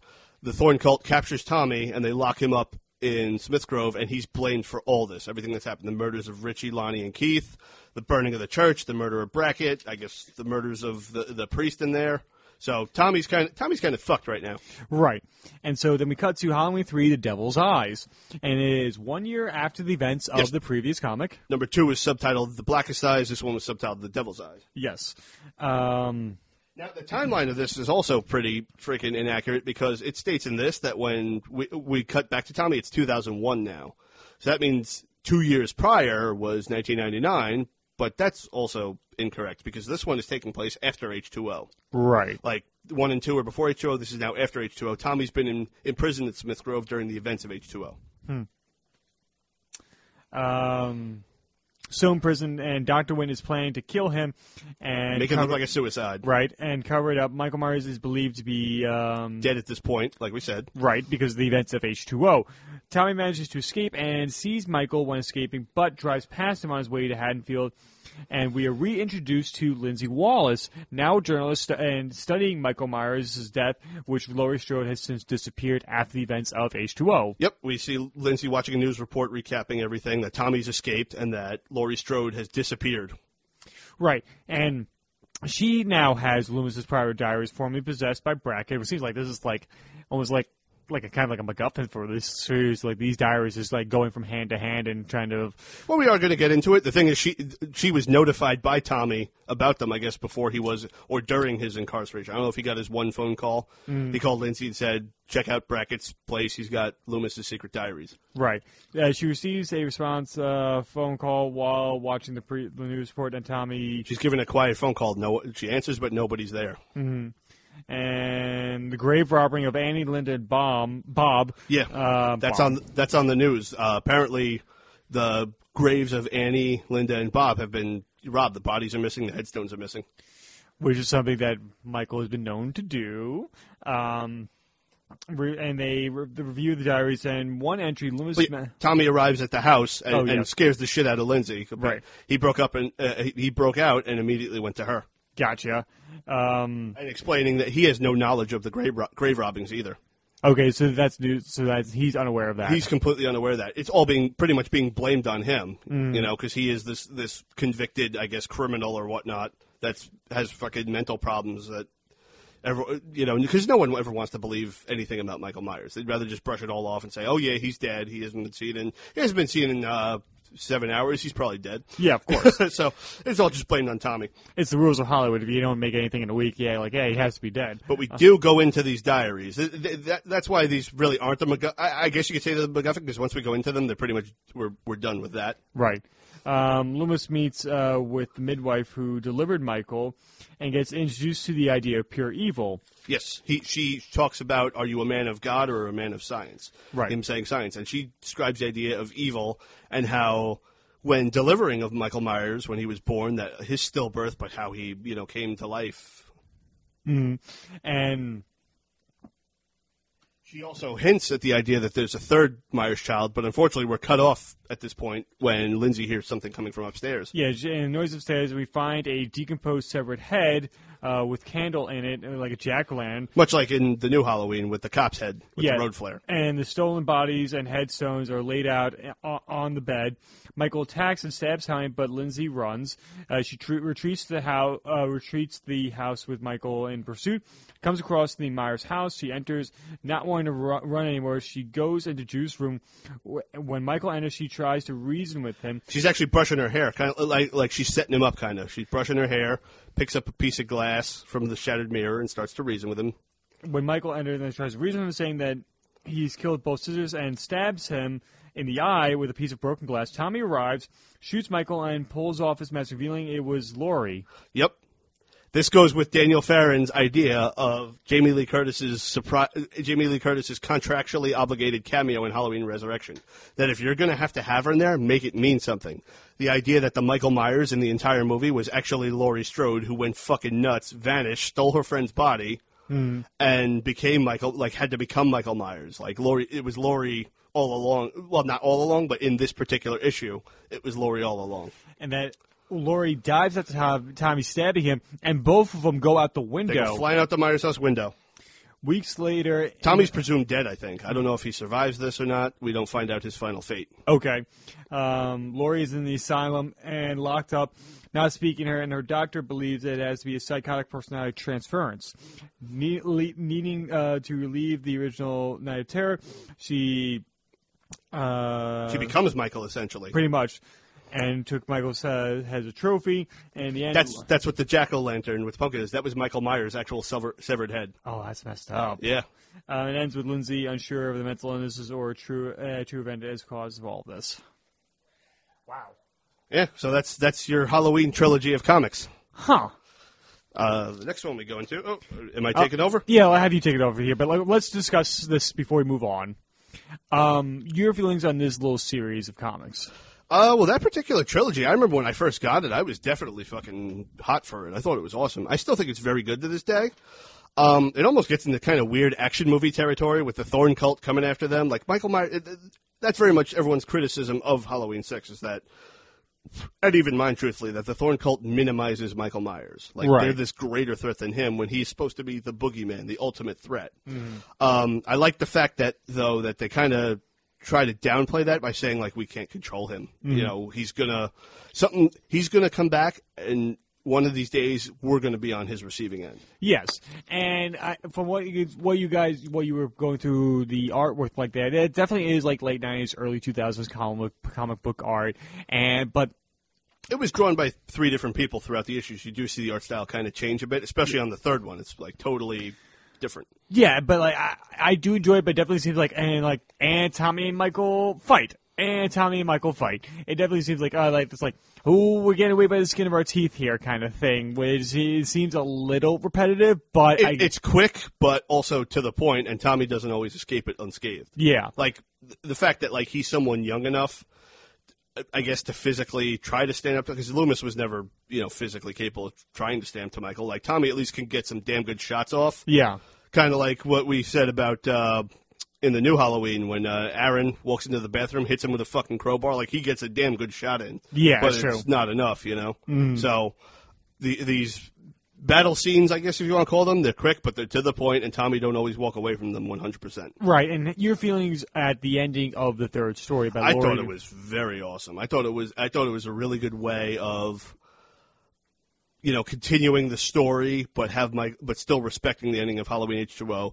It was shocking. It meant something. It was very Rob Zombie's Halloween too, where the ending Laurie ends up in the nut house showing that this experience has fucked her for life. Mm-hmm. You know, there's no getting out. It's that sad ending that is very final but it sticks with you and you remember it. I, I, I liked it, and if they did Halloween, obviously as as we said earlier, Halloween Resurrection negates this ending. Yeah. I mean, yeah, Laurie did end up in the did end up in the nut house, but Michael is still alive. Like, I, it, it's different, and that's a lot of times what has held Halloween back is the fact that they don't want to change. They want to just do the same thing over and over again. right. So, but uh, very, very high on that. Um, but that's the ending of the Thorn trilogy as it pertains to Halloween comics. True. From here on out, every Halloween comic from here on out, we get the writing is being taken over by Stefan Hutchinson. Uh, he was actually the director of Halloween 25 Years of Terror under his, uh, Oh. I guess, screen name Rehab 54. Okay. You see him in the you see it in the credits. I remember when I saw that. I'm like, have we reached that fucking point where like people's online handles are their names now? Like the Matrix, like Neo, Mister Anderson. Mr. My name, my name is Neo. Dude. Uh, uh, if you prick us, do we not bleed? Yes, my one of my favorite Keanu Reeves parodies from from the short-lived animated series The Critic, starring Jon Lovitz, when he goes to see The Merchant of Venice and starring Keanu Reeves. Have not the dude eyes? If you prick us, do we not get bummed? If we eat bad guacamole, do we not blow chunks? And when Jay finally decides to write his thesis that won him another Pulitzer about if the movie stinks, just don't go. I don't know. The jig is up. Yes, and uh, when a Hollywood writer sees that, he says, "Uh oh, looks like the jig is up," and he immediately dives out the window. Still one of my favorite gags in the Oh, entire. you fucking busted! oh my god! Because I'm like, oh, that's probably so true. Anyway, But from here on in, written by Stefan Hutchinson, everything from here on in, and it all is from the H2O timeline. Gotcha. Now, the rest of these comics actually do overlap certain details with each other, so they all do have quite the continuity. They could all come together and form those missing 20 years between 1978 and 1998. And That's cool about them. Um, next, we have One Good Scare. Where have I heard that title before? oh, I wonder where. Uh, It was released in 2003. It was originally sold at the 25 Years of Terror convention as a collectible. Uh, Stefan Hutchinson hoped to score a distribution deal with it. It did not pan out, unfortunately. It would still be several years before he actually did, but he released things here and there. Um, this particular book, One Good Scare, follows David Loomis, the son of Dr. Loomis. He has very carefully followed in his father's footsteps as a psychiatrist at Smith's Grove. He tries, however, heavily to avoid the obsessive nature that destroyed his father's life. He does not try to get obsessed with things. Um, a certain patient arrives at the sanitarium one day. Now, remember, this has no continuity with what we just described, the three Right. comics. This certain patient is Lindsay Wallace. Oh. She arrives, and because of the history she has with his father in that case, he insists on taking her as a patient. She believes Michael is after her, but David doesn't. He thinks that you know she's de- that Michael's dead. Um, his sessions with her, though, is enough to cause David to go through his file fa- through his father's notes, blah, his father's files. She sells seashells by, By the sea show. shit show. Yeah, this shit show. All right. He reads a story of when Michael was a child. Loomis, I don't know if I guess he just ran out of patience or was kind of testing Michael. He hands Michael a gun one day in his sanitarium as he's staring at the window. This small child saying, If he needed to kill again, just kill me. But Michael gives absolutely no response to it whatsoever, and it drives him fucking nuts. It drives Loomis fucking nuts that he can't get any response out of someone he knows is evil and knows will kill again. David eventually begins neglecting his other patients, taking on Lindsay as his only patient, and, and he's starting to fall into his father's Obsession. trappings. Lindsay confesses that the reason why she went nuts again, she's had many problems with addiction over the years. But one incident the previous year, while alone on Halloween, she found a jack o' lantern that just appeared in her kitchen and had tons of knives stuck in it. She turns around, she sees Michael standing in the standing in the window, staring at her from outside. That's not creepy. Yep. Believing like believing just like Laurie said, the intent was to scare the shit out of her before ultimately killing her. You know, like he stalked Laurie all day long. So, uh, yeah. So she fucking admits herself to the nut house. Halloween arrives, and she she's just going nuts. She thinks that this is the day I'm gonna fucking die. You know, David's trying to console her and everything, but Michael has in fact arrived. He starts by picking off security one by one two nurses that are inspecting the hospital. They come by Dr. Loomis's room. They know he's down the hall, you know, his uh, his uh, office. Yeah. But there's someone in his office. So Lindsay tries to. Lindsay, you know, she gets out, manages to get away from him, gets out of the room. David follows behind, and there's Michael standing with the two nurses' severed heads. So they make a fucking run for it, find out that security's dead, find out everyone's dead. Michael's able to catch up with him, and David becomes so overcome with fear, wondering like, how did my dad do this, that he f- he fails to act. He just cowers and hides, and Lindsay is you know stabbed and taken away. David later on, he, he's like there, he's like there huddled under a desk all fucking night long. He he doesn't you know move, doesn't get up. He's just filled with fear, like because he failed to act. He gets back into his office and he sees that a photograph of him and his father together, uh, the frame is broken over his face, and he comes to the realization that Michael just, you know, let him live, and that one day he's going to return to keep that fear. And he thinks back to his first conversation with Lindsay and realizes that she was right. One good scare can change your life forever. Wow. Yep. Jesus. So That's rough. yeah, no, they do a damn good job of like really driving home the fa- that the one thing I like about all these comics is that they really do distill Michael Myers down to his essence. Like, yes, they keep the whole sister storyline and everything, but they don't give you a why. Mm. They don't give you a why. They give you ideas, like he's trying to re- relive these murders or whatever. And but the very last shot we see when he says no one good scare could live could ruin your life forever is of Lindsay tied to a post like a scarecrow with tons of knives stabbed into her, just like the jack o' lantern. Jeez. Now, the first Halloween did not rely that much on gore. It was more suspense. Halloween 2 definitely introduced more of that because it's a post Friday the 13th world at that point. Do you think these comics go too far? Like it's like becomes gratuitous, gratuitous in its violence. You could say it becomes gratuitous in, in its violence, but I kind of feel that's almost an evolution of Michael Myers as a killing machine. As we know, he loves to trick his victims before he kills them. He loves to mess with them. Right and that his pranks are getting more and more lethal every time before mm. he actually strikes. So I think it's an evolution, and as we see with horror movies, how they've evolved into the eras of gore. Yeah. Even all the way up to the, the fucking torture porn horror films. You know, mm. it's like it, it, it, almost comes with the territory. It's almost like you can't do a bloodless serial killer story anymore. You got to right. have that there almost to show as a consequence. Gotcha. So next we have Halloween autopsies. Now, also coinciding with the 25 Years of Terror documentary. This was written during the production of it. Um, the documentary came out on DVD three years after it was filmed in 2006. So this is from 2006. And it was released as an insert of the 25 Years of Terror DVD. This is the only one I have an actual physical copy of. Oh. All of these comics I have obtained digitally by means that I'm not going to share with you. I'm yes. not going to tell you how to get these. Um, they are also something that you know are up in price. You're, you're not going to pay crazy like the, the novels, but you're going to pay more than a single issue comic book is pretty much worth. Yeah. So the next we have Halloween autopsies. Um, what's one of the cool little factoids about this is that many of the crime scene photos in this are actually elaborated on in later comics. Ah. So I will hand over my plot synopsis to you. Okay. So uh, a young man named Carter uh, remembers the night his life changed. His father was a projectionist, while he, and while watching Night of the Living Dead as a boy, he discovers his father has died of a heart attack yep. in this, the booth. This kid grew up on movies. You know, he'd always he'd get to sit in the movie theater by himself and watch all these movies while his dad did the projectionist. So, and he grew up on horror movies. Loved them. Loved the kills. But one day he's watching Night of the Living Dead. The film breaks. He goes up to see what's wrong, and there's his father completely frozen into position, dead, white skin, with his hand gripping his chest.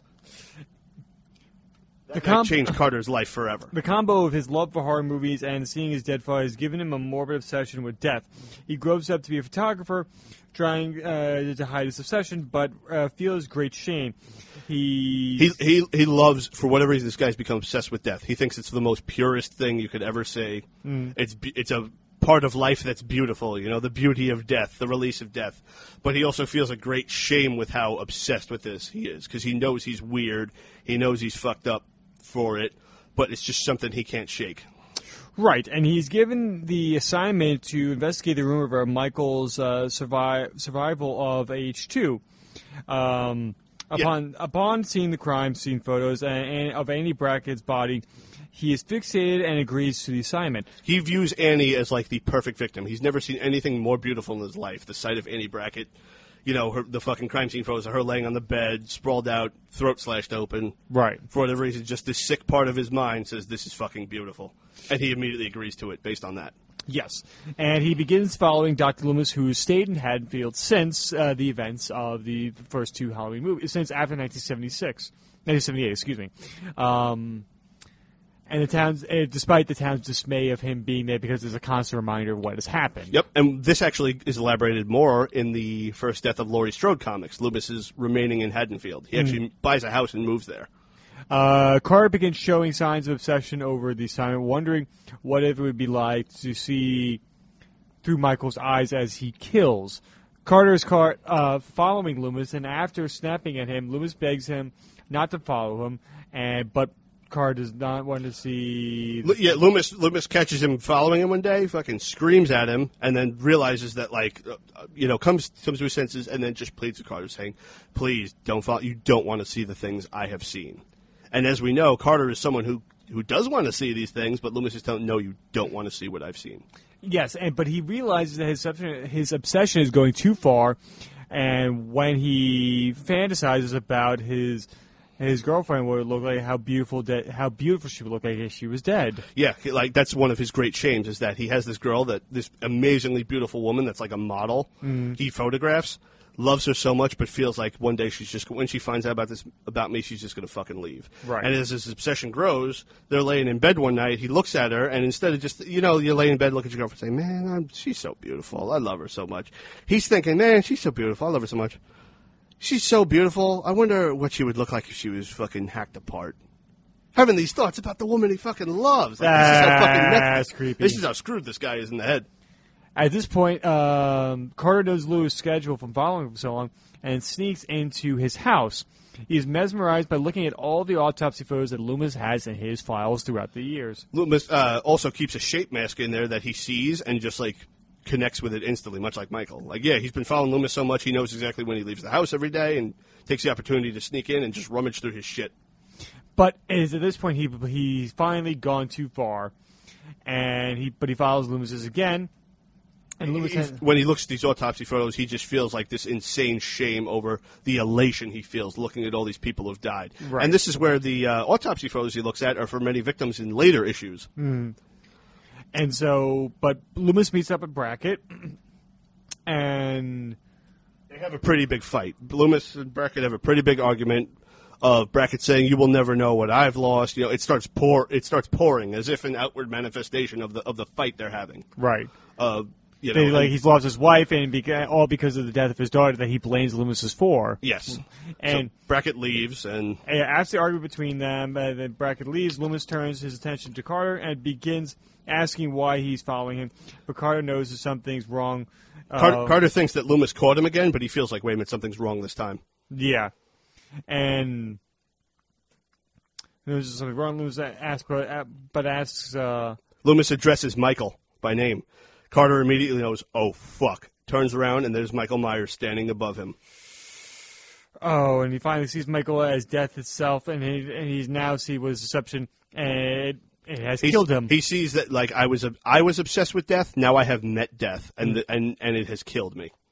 At Carter's, the autopsy. Um, Carter's autopsy. Yep. The, the- uh, apparently his throat's been slit and his eyes gouged out. And the people, the the coroners, they find two rolls of films in his fucking eye sockets. oh, and in the epilogue, uh, Carter's death records, he agrees to move to um, London Yep, with Marion. As Lu- as Loomis is you know updating his records for Carter's death, that's when he talks to he's talking to Marion and he agrees to move to Langdon with her, Langdon, excuse me. setting up Halloween H two O. Gotcha. Huh. That's um really interesting, but like it, I assume that's actually on Halloween when Michael attacks, or like it's You on- know, I don't know because some of these actually don't have him attacking on Halloween. It's interesting. One of the, one of the next ones we will get into, which is a direct continuation of this, and was actually advertised at the end of this. right. Um, in fact, doesn't take place at all on Halloween.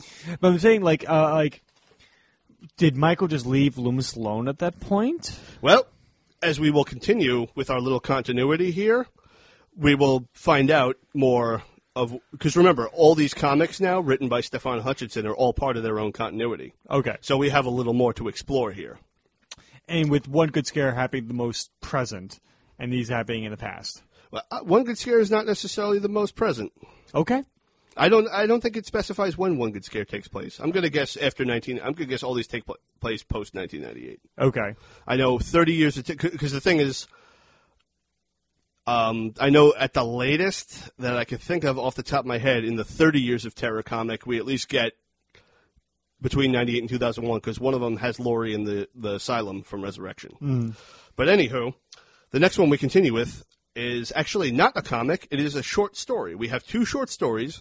This was before Stefan Hutchinson managed to score publishing for his for the, these comics. Okay. In the meanwhile, in 2008, I have a short story just simply entitled Sam. This one go, describes the death of Sam Loomis in the H2O continuity. It gives him, this features w- more backstory on Dr. Loomis than anything else. Okay. Like a lot. Um, It incorrectly claims that he always carried a lighter with him, but never smoked, and it specified the eight, the Halloween two ending. But we know that that wasn't a lighter he was. That was, carrying. that was was Deputy given- Hunt's. Yeah. But I mean, you know, from what the backstory has, it, he could have that. It's just it, it incorrectly states it there. Um, many of the details of Loomis' life are actually taken from Donald Pleasence's actual life. His his uh, involvement in World War II, uh, being taken as a prisoner of war, and the actual date of death they give Dr. Loomis in this is the date of death of, of Donald Pleasence. Ah, okay. And Michael Myers' presence and appearance around that time is not around Halloween. Gotcha. So we begin introducing an old lady named Elizabeth Worthington. Uh, she's remembering the last time she saw Sam Loomis back in England in 1957, right before he left for America. As the years passed, she followed his activities. Um, she's a journalist, so she's followed everything he'd done. But she always remembered him saying this one this one thing he said. There's a, there's a design to fate, and unfortunately, it seems to be a design that doesn't care for the emotions of those who are but instruments in its larger purposes. Huh. Yeah. Weeks after, we, and now we now we get a bit of a flashback from weeks after Michael murders Judith. Dr. Loomis he visits the Myers house. He enters it the same way Michael did that night. He re- retraces his steps, Gotcha. desperate to understand, you know, with, with desperate to understand what was going on, but with no signs. But he has this weird feeling that something is not right. As he continues retracing Michael's steps, this terrible, this anxiety comes over him, like like the cold sweats, everything, the, the shakes. And by the time he gets into Judith's room, he's about ready to have a fucking full blown panic attack. Huh. Uh, he describes the house, you know, is still pretty the same way. The the residents have left. There's a couple young cobwebs starting to sprout up. But once he gets to Judith's room, has that anxiety, and once he calms down, he understands everything he's dealing with. He understands he's not dealing with just a, a normal fucked up case. He knows he's dealing with something beyond this.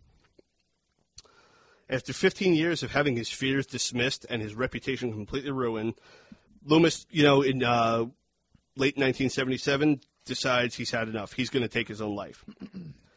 he has a gun in his mouth. He's just thinking about everything that's gone wrong in tears, but he's one single thought that pops his head stops him at the last minute. What if I'm right? He immediately stops, and within at least 10 months, he, he would get his answer.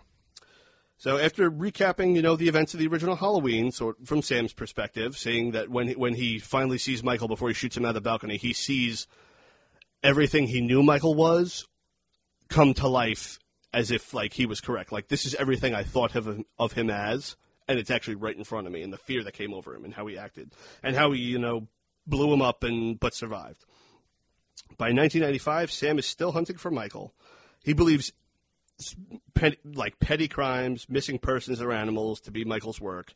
Things that people just brush off as, you know, it's a, it's an accident. It's an accident. It's not Michael Myers. He's fucking dead. It was an, you know, this crime or whatever. Eh, it's just some punk. Oh, this missing person. Oh, maybe they took a wrong turn and we'll find him. Oh, your dog's missing. Oh, get a new dog. You know, the authorities just write him off. He's always too late to the fucking scene for any real evidence. Uh, due to his age and health by this point, Marion, she wants him to give up his hunt. You know, he's living with her.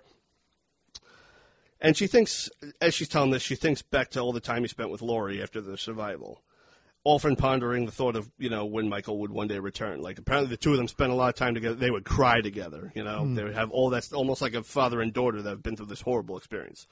And think of how, like, they helped Laurie fake her own death, you know. Um, yeah, in secret, they plan to fake her death, forging a new identity in hopes Laurie can make a new life for herself. Back in England, she starts. Elizabeth starts thinking to herself of, how she met Sam in 1942. She's apparently packing to come visit for some reason, which we will find out. Back in 1942, during World War II, she was on a date in some da- like dance hall with you know the, the troops are there. Go on, go to the Bach social with the troops. Right. Uh, she's bored to shit with her date. You know, this guy's just a fucking complete stone personality. Yeah. There's nothing to him. But she notices someone over in the corner.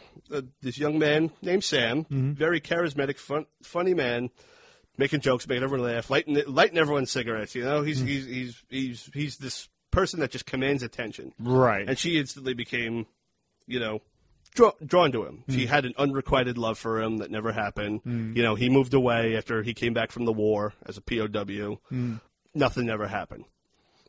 So one day, Sam, while reviewing his notes, he makes some kind of shocking discovery. He realizes that Michael's patterns, because he has the, like, as seen in H2O, he has a map with all these pins in it. His patterns are not at all deliberate. He's actually watching Sam. Michael is the way he has been positioning all the things that Sam thinks he's doing on the map. Th- this isn't really gone into much detail. You just kind of got to use your imagination with it. But Sam kind of Okay. believes that Michael's watching him, realizing that Michael has planned all this way ahead in advance. That that, that you know Sam has essentially been tricked. Mm-hmm. That Michael, who really could strike at any given moment with Sam, has just been fucking with him all these years. After realizing that, Sam suffers a massive heart attack. So, word of the heart attack reaches back to England, and that's why Elizabeth is traveling here. She travels to America to see him for the first time in 40 years, you know, worried about her old friend's condition. Uh, her taxi drops her off in front of his house, but in front of the house, there's Marion uh, talking to former Sheriff Brackett, you know, saying, give him, give him my well wishes. They mentioned David Loomis, mentioned contacting David, It's a little continuity thing. But as she's watching, she, she just all of a sudden feels something and notices blood like trickling down her head. Michael apparently so quickly and so swiftly struck, and just her body was not able to react in time, and he fucking knocks her and takes her.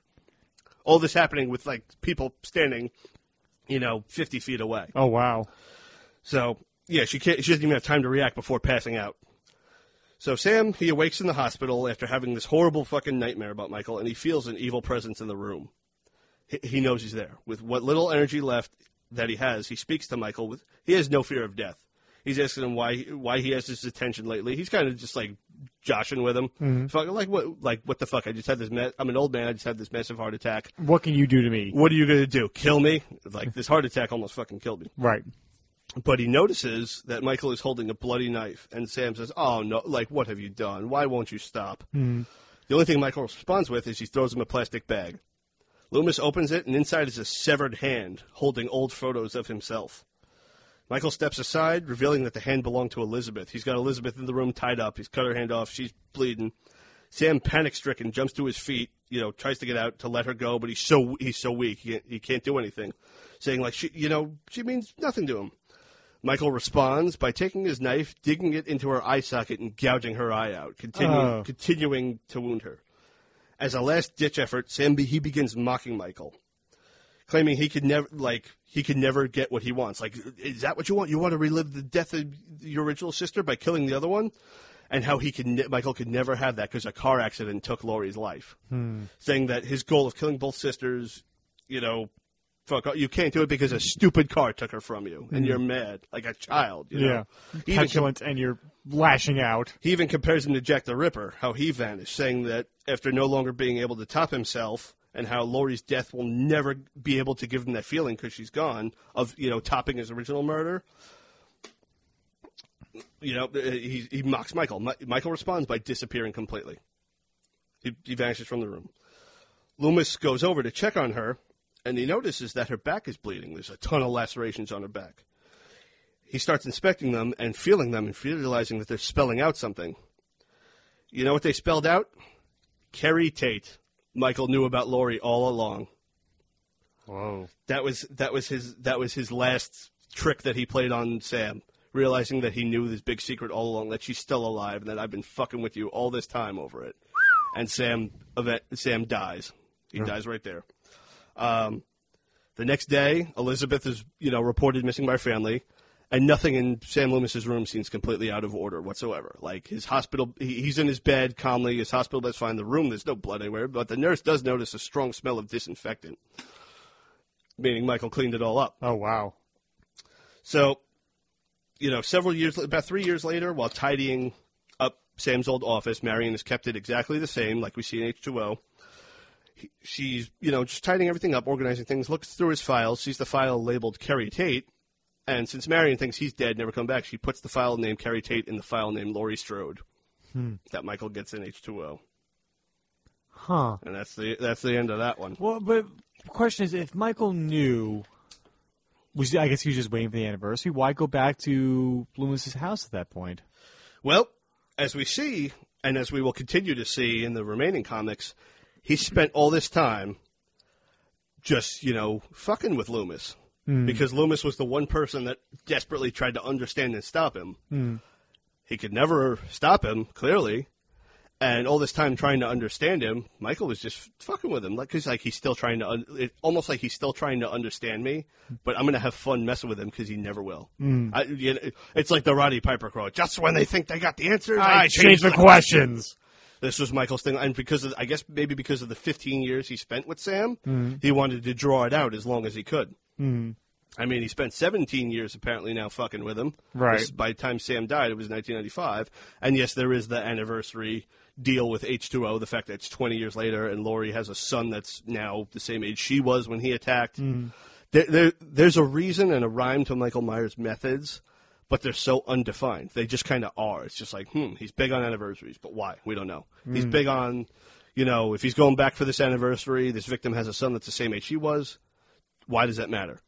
Why does stalking Sam for 15 years matter? Like, you know, Sam kept him imprisoned, was trying to understand him, and I'm sure Michael relished in the fact that he drove him fucking nuts. Mm. But why? You know, like, all those questions are still there. Your boogeyman is still not explained. We just know that he spent the better part now 17 years driving Sam fucking nuts until he got the last laugh on him. He got the last trick on him. Nice.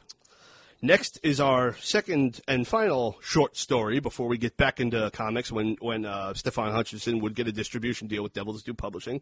This one is Halloween White Ghost, also in 2008. Everything from here on in comes out in 2008. Like, Stefan Hutchinson kept himself fucking busy in 2008 Yeah. all the final comics we got came out in 2008. Uh, it's another short story. Now, I was originally going to write this one off until I really sat and read through it because I had only skimmed through it before. It didn't come off as interesting to me Okay. until I read through it. It stars a man named Christopher Hastings, and this takes place in 19 on Halloween Eve, 1978, or in the, the early hours of Halloween. You know, midnight. It officially becomes Halloween, but still technically, like what'd you do last night when last night was really today? One of those technicalities. Gotcha. This man, Christopher Hastings, he is a truck driver for this Phelps Garage Company. Where have we heard about that before? Oh boy. The truck driver Michael kills and takes his coveralls from. Yep, it takes place in the hours after Michael's escape. Uh, several Halloween 4, Halloween 2, and Halloween 1 uh, references are in here. Specifically, Halloween 1 TV scene references, the scenes that were shot for television during the production of Halloween 2. Um, so I'll hand it over to you. Okay. we introduced the Phelps Garage truck driver named Chris Hastings on his last night out of work at work before morning, uh, before moving to Chicago to start in his new job working with his father, and with his father-in-law. Excuse me. Uh, he's genuinely displeased with his life and, and the jobs he's worked and his crap and his and, and His crappy marriage. his crappy he- marriage. he- he's not happy with his life. He's going from being a truck driver to fucking laying carpet for his father-in-law. He, for from a nagging pain in the ass wife that he has a kid with and can't just leave. his life is very unfulfilling to this point. Yes, he's pretty much fucking miserable. At the end of his day, he decides to take a quick trip to his childhood home in, of Haddonfield one last time. Yep, he Like- grew up in Haddonfield. He just decides, you know what? Before I bring back the company truck, I'm going to go on a little trip. Likely to getting himself into trouble in the process. After his first trip down memory lane uh, goes well, each place he visits brings back thoughts of moving to Haddonfield, um, fitting in at school, his relationship with his father. The most uh, vivid memory of his childhood love, uh, Sylvia, uh, Sylvia Robinson. Yeah, he was not born in Haddonfield. He moved there with his father at the age of at, what thirteen, I think. And you know, he grew up there, and he he when he was young, he found a crush. This one young woman named Sylvia. He he crushed on her for years until he finally decided to ask her out, and she said yes. Yes. After six years of dating, they were set to be married, but one um, one bad choice destroyed all this. Yeah, Chris, he, he made a pretty fucking stupid mistake that ruined everything in more in very bad ways, as we will get into. Uh, Chris's uh, visits his old home becomes a, a painful one when he remembers his unofficial bachelor party at, at Rabbit in Red Lounge. Yep, he, his friends take him as he as he. The fuck was that? uh, the shelf behind Oh, you. okay, I just banged into something. Sorry, folks. Production woes. Let me move my chair a little. But yes, uh, he gets an unofficial bachelor party with his friends at the ra- the famed Rabbit in Red Lounge. Yeah, he comes to the rescue of a woman being accosted at the uh, Rabbit and Red. He gets caught up with him, and, and as the woman, um, There was something about like town folk, like like there were certain people that lived on a certain part of town that were kind of like they were kind of like the rednecks of Haddonfield, like the, uh, the the bitch I will crawl over here and skull fuck the shit out of you. yes, the, the the primary cast of uh, Rob Zombie Halloween Yes, movies. yes, he's drunk and she's being accosted and messed with, and he comes to her defense, and unfortunately, th- that that heroic act under the influence of alcohol leads him to bang her in his car. Yeah, They, they they do it. He unfortunately cheats on his fiancee in a in the heat of the moment. yes, and it, but he feels immediately guilty when he sobers up, and he tells Sylvia of his infidelity. Yep, he, he he's not going to keep his secret. He wants to, he won't, he wants to confess. You know, he tries to come forward. and Her response is just just cold, shutting him the fuck out. And then the pain overwhelmed her. The memories are too much for Chris. He spends uh, he speeds out of the town as fast as he can. By the time he calms down, he stops at the highway 24 railroad tracks, a nearby payphone from we see from Halloween one. Yes, he, he like as he's thinking back about this, the memory just overwhelms him, and he speeds the fuck out of Haddonfield. He re- realizing you cannot go home again. This was a bad mistake visiting this place one last time, and when he finally like comes to, he realizes where he's actually stopped at. It was the Highway 24 train tracks with the payphone that Loomis visits in the beginning of Halloween, where his body is found, and that particular place has more meaning to him than uh, we are led on to believe. Yes, because upon regaining, regaining his composure, he remembers he's realizing he's faced his most painful memory yet. Yep. After confessing to Sylvia, she calls him uh, later that night from uh, the said payphone and asks her to meet him there. Arriving at the tracks, Chris finds a drunk, uh, finds um, Sylvia's drunk.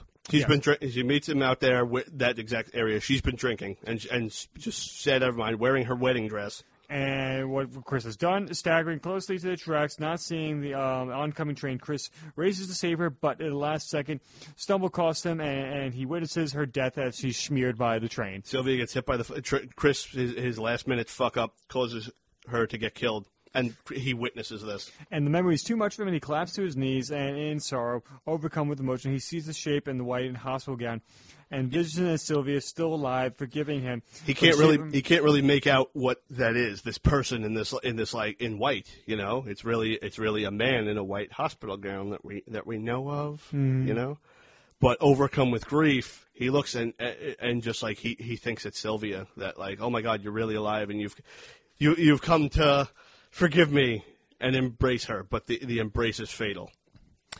Okay. You know, like how people make jokes of the fact of like, you think of Star Wars action figures, and uh, every everybody in the background has got an action figure for Star Wars. Oh, Wars. Glumu Uptu and Kleknon and Mugufu. and on the back of the action figure, there's a little bio of detailing of who they are.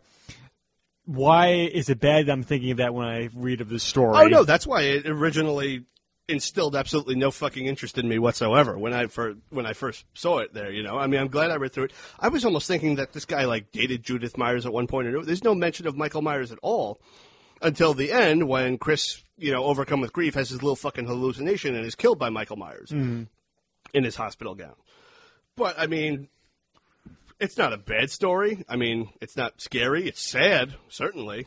Right. Um, but one of the interesting things about it, too is that earlier in it, pretty much right, right when Chris decides to go go there, uh, we do cut back to Smith's Grove and kind of get a bit of the aftermath, where uh, like the nurses and the patients are running around saying, "The devil, the devil's on the loose." And Loomis asking about, you know, where's the security supposed to be here? And we we get mentioned the character Bernardi, who from the TV scenes when Loomis is asking, who is supposed to be watching him? Right. Bernardi. Bernardi, where was he? Well, he, he didn't come, doctor. And one of the patients in there was actually Reverend Sayer from Halloween 4, Ah, screaming about the devil coming to kill us. huh.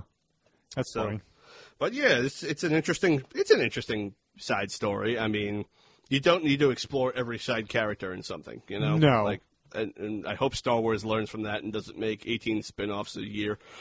We are getting a Mandalorian's TV series, though. Sure, why why not?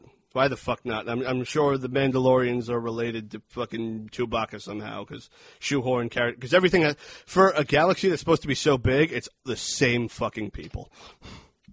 That's why I like All the, the same fucking people. That's why I like the Last Jedi. It doesn't have, doesn't have to all be connected. Just, Well, that, that's why I like the revelation that Rey's parents were nobodies. Yeah. I'm not going to say I like the Last Jedi because I don't have an interest in it anymore. It didn't. It didn't strike me like the others. I don't. I don't hate it by any fucking. it's my second stretch. favorite in the series. Really? Yeah. I don't hate it by any stretch of the imagination, but mm-hmm. I don't think it's the best one. But I I like that Yeah. just because like I just hope the guys that retconned in the next one. it probably will be.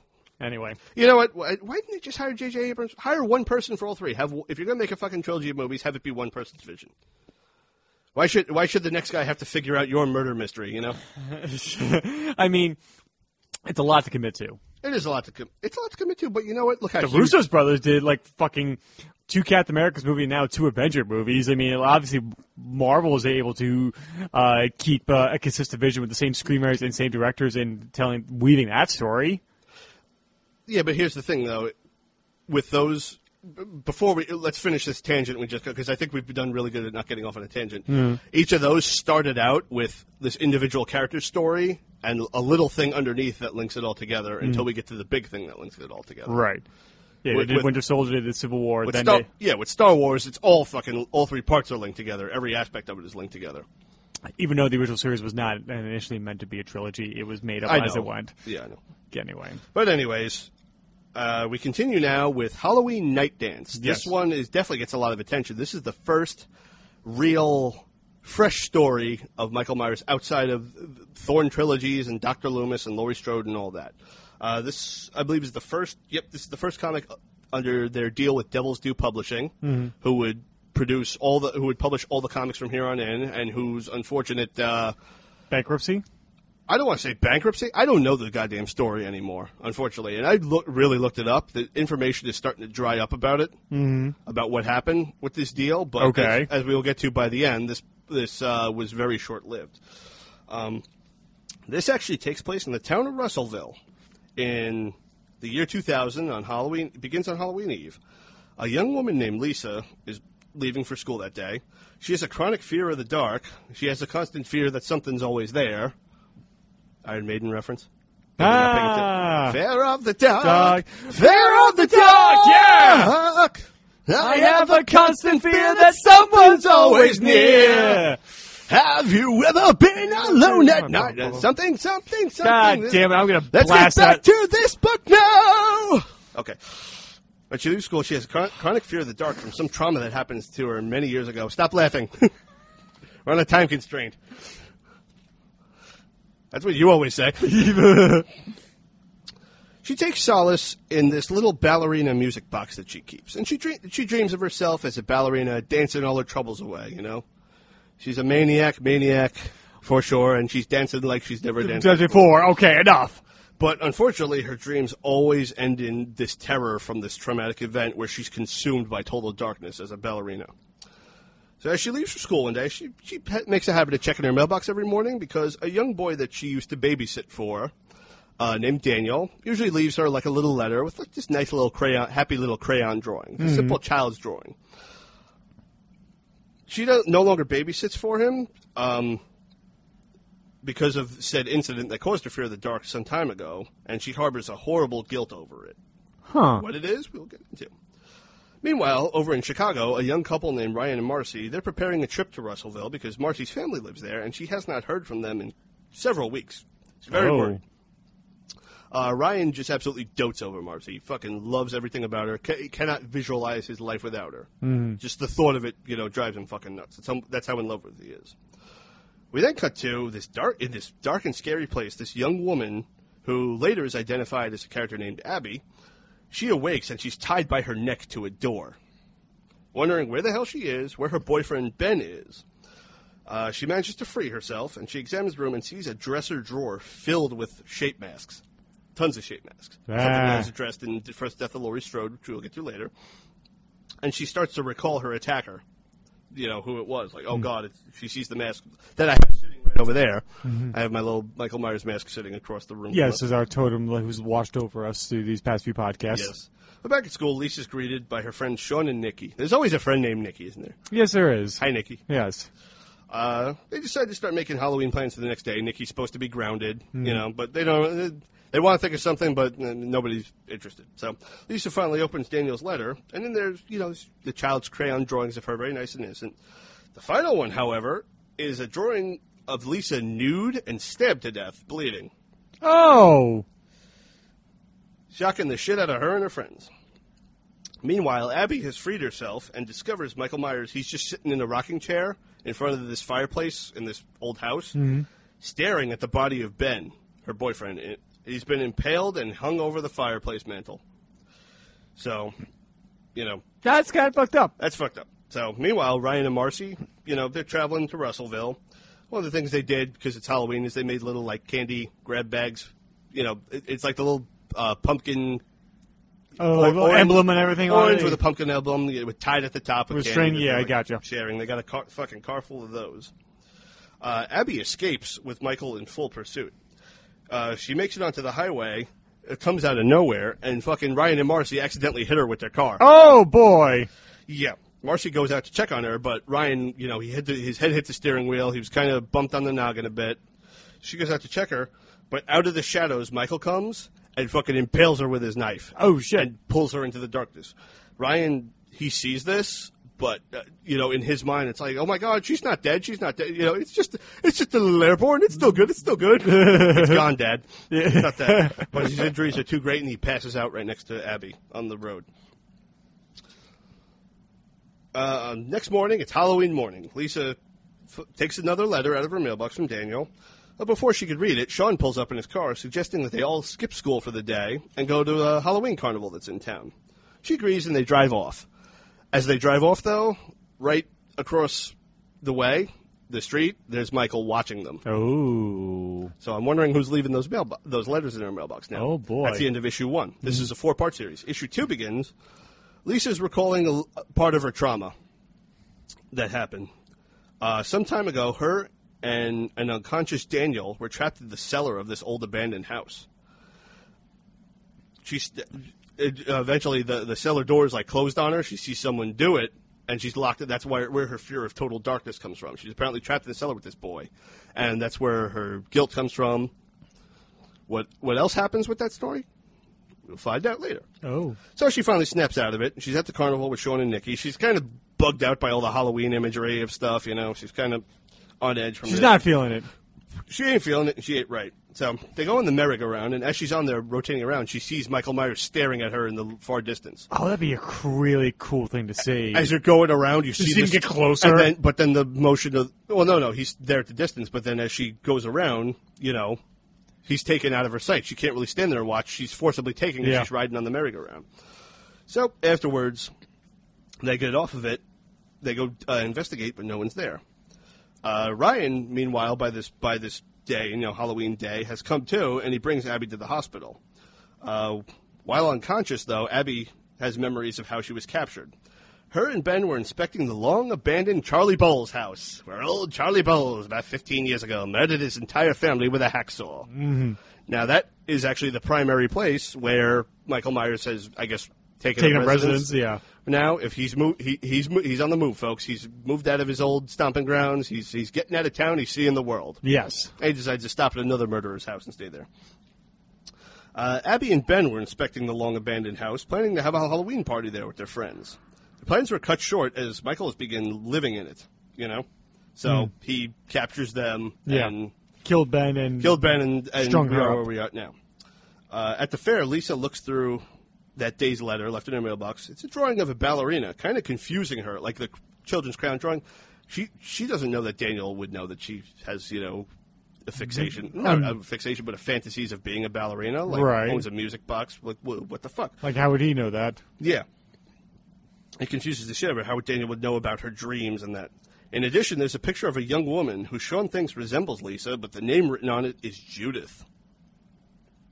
It's a photograph of Judith Myers. Lastly, is a picture of a giant jack o' lantern eating a naked Lisa alive. Oh my. Yep. Her response is scared, not knowing what the what the deal is with these. Back at the hospital, Ryan's injuries they have been treated, but the police he's being held for questioning by the cops. He ain't hmm. allowed to leave. He believes it to be the work of My- Michael Myers. The cops don't even want to. They don't want to believe it. They don't even want that name fucking mentioned.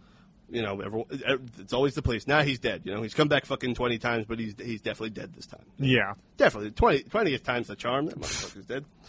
Uh, frustrated with them and they're and he just being desperate to find Marcy, he breaks out of the hospital, smashes out a window, climbs down the fire escape, and gets out. Mm. Uh, after the fair, though, we cut to Nikki, who you know she's pumpkin carving. She's interrupted by the doorbell. Opening the door, it's Michael, and he immediately fucking attacks her. Oh, wow. Grabs a hold of her, starts choking her down on the ground. He takes a fucking Granny Smith apple, one of those green ones, stuffs it in her mouth, takes a thing of lipstick, draws a clown smile over it, and then takes his knife and shoves it up through her chin and neck into her head. Oh, jeez. Uh, the issue ends with Ryan just sitting in front of a house, just trying to complicate, complicate, contemplate what the hell his next move is and how the hell he's going to get Marcy back from this killer. Hmm. Issue three begins with Lisa telling the full story of her past. She, she's coming clean on this one. Two years earlier, she took Daniel out for the day, hanging out in the woods. They came across the old bull's house. That's where they were trapped. Daniel, excited at this place, thinks it's pretty cool. He runs in, but Lisa, when she's trying to chase after him, trips. What is it with these characters tripping at the last It's minute? a horror cliche at this point. People from Illinois, do you tie your fucking shoelaces together? I don't know. People from Illinois, please write in. She enters the house, looks for him, and finds this open like floor cellar. It's it, it, it's like the cellar in Evil Dead. That's floor right. hatch. That- yeah. Safest place is in the cellar. So, Different movie. and Daniel's down there, and he's unconscious. He fell in in the dark. So she goes in to check on him, but sees a shape standing up there looking at them, closes the hatch, and locks them in. They were found two days later by a search party, and Le- Lisa was so fucked by it she didn't speak for two weeks, and Daniel was permanently fucked in the head because he's just a little boy. oh, Traumatized. She hasn't sat for him since, and she blames the whole incident. Like, why wasn't I fast enough? Yeah. So meanwhile, Ryan he finally decides what his next move is going to be. He's going to go to Marcy's family with what their original intent for coming to Russellville was, and look for help. You know, he doesn't know where else to turn. He knows the cops are after him, but maybe Marcy's family will help me. Right. Uh, Lisa and Sean, you know, return to her house. Lisa was telling the whole story to Sean as they were just hanging out with his car, just out in a field somewhere.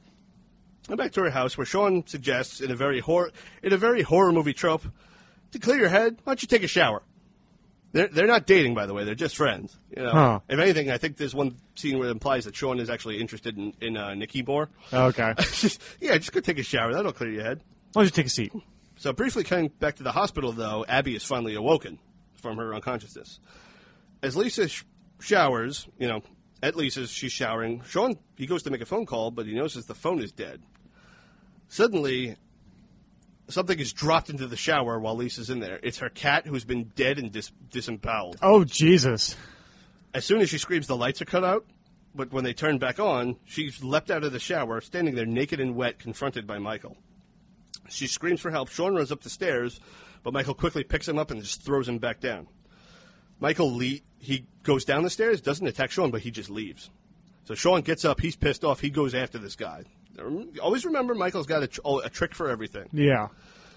So Lisa goes into her room and finds all the drawings that Daniel left of all like her being stabbed or whatever, all over the fucking walls, along with the picture of Judith. Ooh. So we now kind of confirmed it's been Michael that's been sending these to her. That's creepy. So Sean, you know, follows after him, sees that he's going into the nearby cemetery. Lisa gets dressed real quick, grabs a knife, and she follows after. While on her way, trying to f- follow Sean's trail, she realizes she's about to pass Daniel's house, thinking, "Oh shit! Like th- these letters I thought were from this little boy, but they're actually from this fucking killer. He might have done something to this kid." She goes to check, but she's stopped by Ryan. Ryan actually reveals the house is actually Marcy's family, and Daniel is Marcy's little brother. Oh. So our, char- our paths have converged here. I was wondering when like these plots were going to converge at some point. she she shows Ryan the, the letters that she had in her pocket and shows the picture, the Judith picture. Ryan instantly recognizes it as Judith Myers and he fears the worst. He goes to enter, but someone's taped a razor blade to the door handle and he cuts his hand on it. Oh. Back at the cemetery, Sean he's lost ca- track of Michael, but he notices an open grave. He goes in and looks. and He sees Nikki's body in the open grave. Michael tur- Michael gets behind him and kills him with a fucking shovel. Shovel. He's quite the shovel-headed kill machine, isn't he? Shovel-headed kill machine. And the final thought that goes through his mind before the shovel is him and Lisa earlier on discussing their own mortality and how they don't want to die one day. No. A little too late there, pal. Yep. Day late and a shovel short. Issue four begins with Ryan and Marcy, uh, Ryan and Lisa entering Marcy's family's house, and unfortunately, their worst fears have come true. They find the long dead bodies of her family, including little Daniel. Bodies are sat up on the couch and like a sitting up, you know, looking at the TV position, and hmm. all their throats have been slit. Jeez. Ryan pleads with Lisa to come with him, believing believing that since this guy's after her, that they'll find Marcy. Lisa, you know, mentions her story about being locked in the Bulls basement by Michael, and that's the clue. So Ryan steals a car, kind of forces Lisa to come with her. Hmm. She's like screaming for help. A couple of trick or treaters notice this, and they drive off. Back at the hospital, Abby tells the police her story. That and a call reporting Ryan taking Lisa. You know, people called 911, confirm this, like to say that, could, and everything Ryan's told the police. it- Right. It, confirms their worst fears. Michael Myers has come to Russellville. Uh, Some of the cops don't think they're good. You know, one of the cops says to the sheriff, like, what if it is Michael? Then you, we better pray we all fucking make it through the night. So the cops are now in hot pursuit. Uh, the stolen car dies near the woods that the Bulls house is at, and mm-hmm. Ryan, despite he, he realizes how much he's like hurting Lisa by doing this, yeah. but like he just justifies it. It'll all be okay once I get Marcy back. It'll all be okay. I'll let this girl go. As they start through the woods, they notice the little candy bags that they had making a little trail to the Bulls house.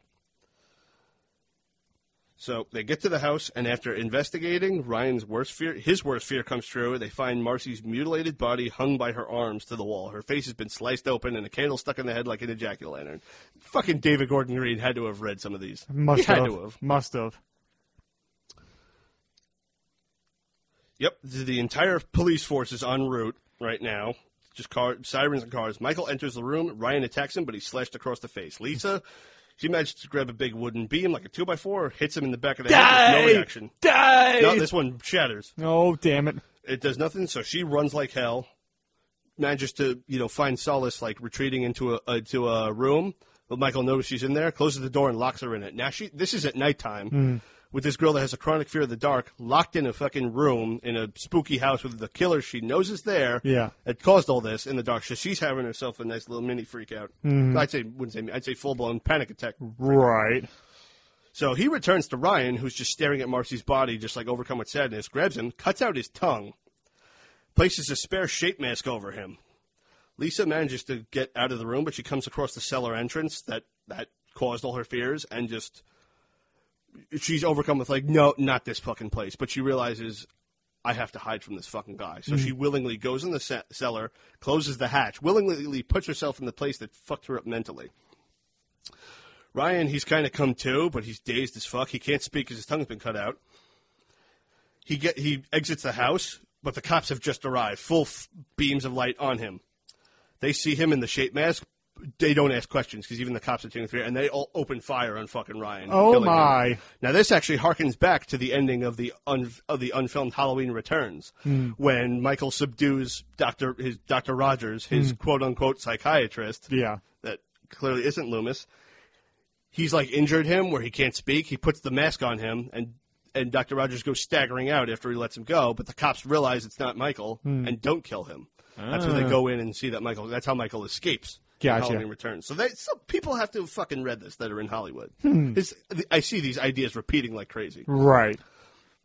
So in the cellar, Lisa, she's just trying to calm herself down, but she does not realize that behind her there is a shape slowly fading in to, as our eyes adjust, much like uh our famous Tommy Lee Wallace shot. Um, Dean Cundey shot. Dean Cundey's shot. My bad. Mm-hmm. Love you, Dean. Mm-hmm.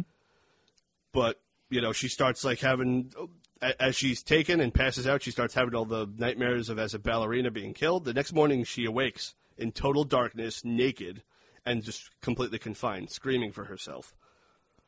She's unaware. She's actually been buried alive in a coffin with a makeshift wooden cross over it with the name Judith, Judith Myers on it.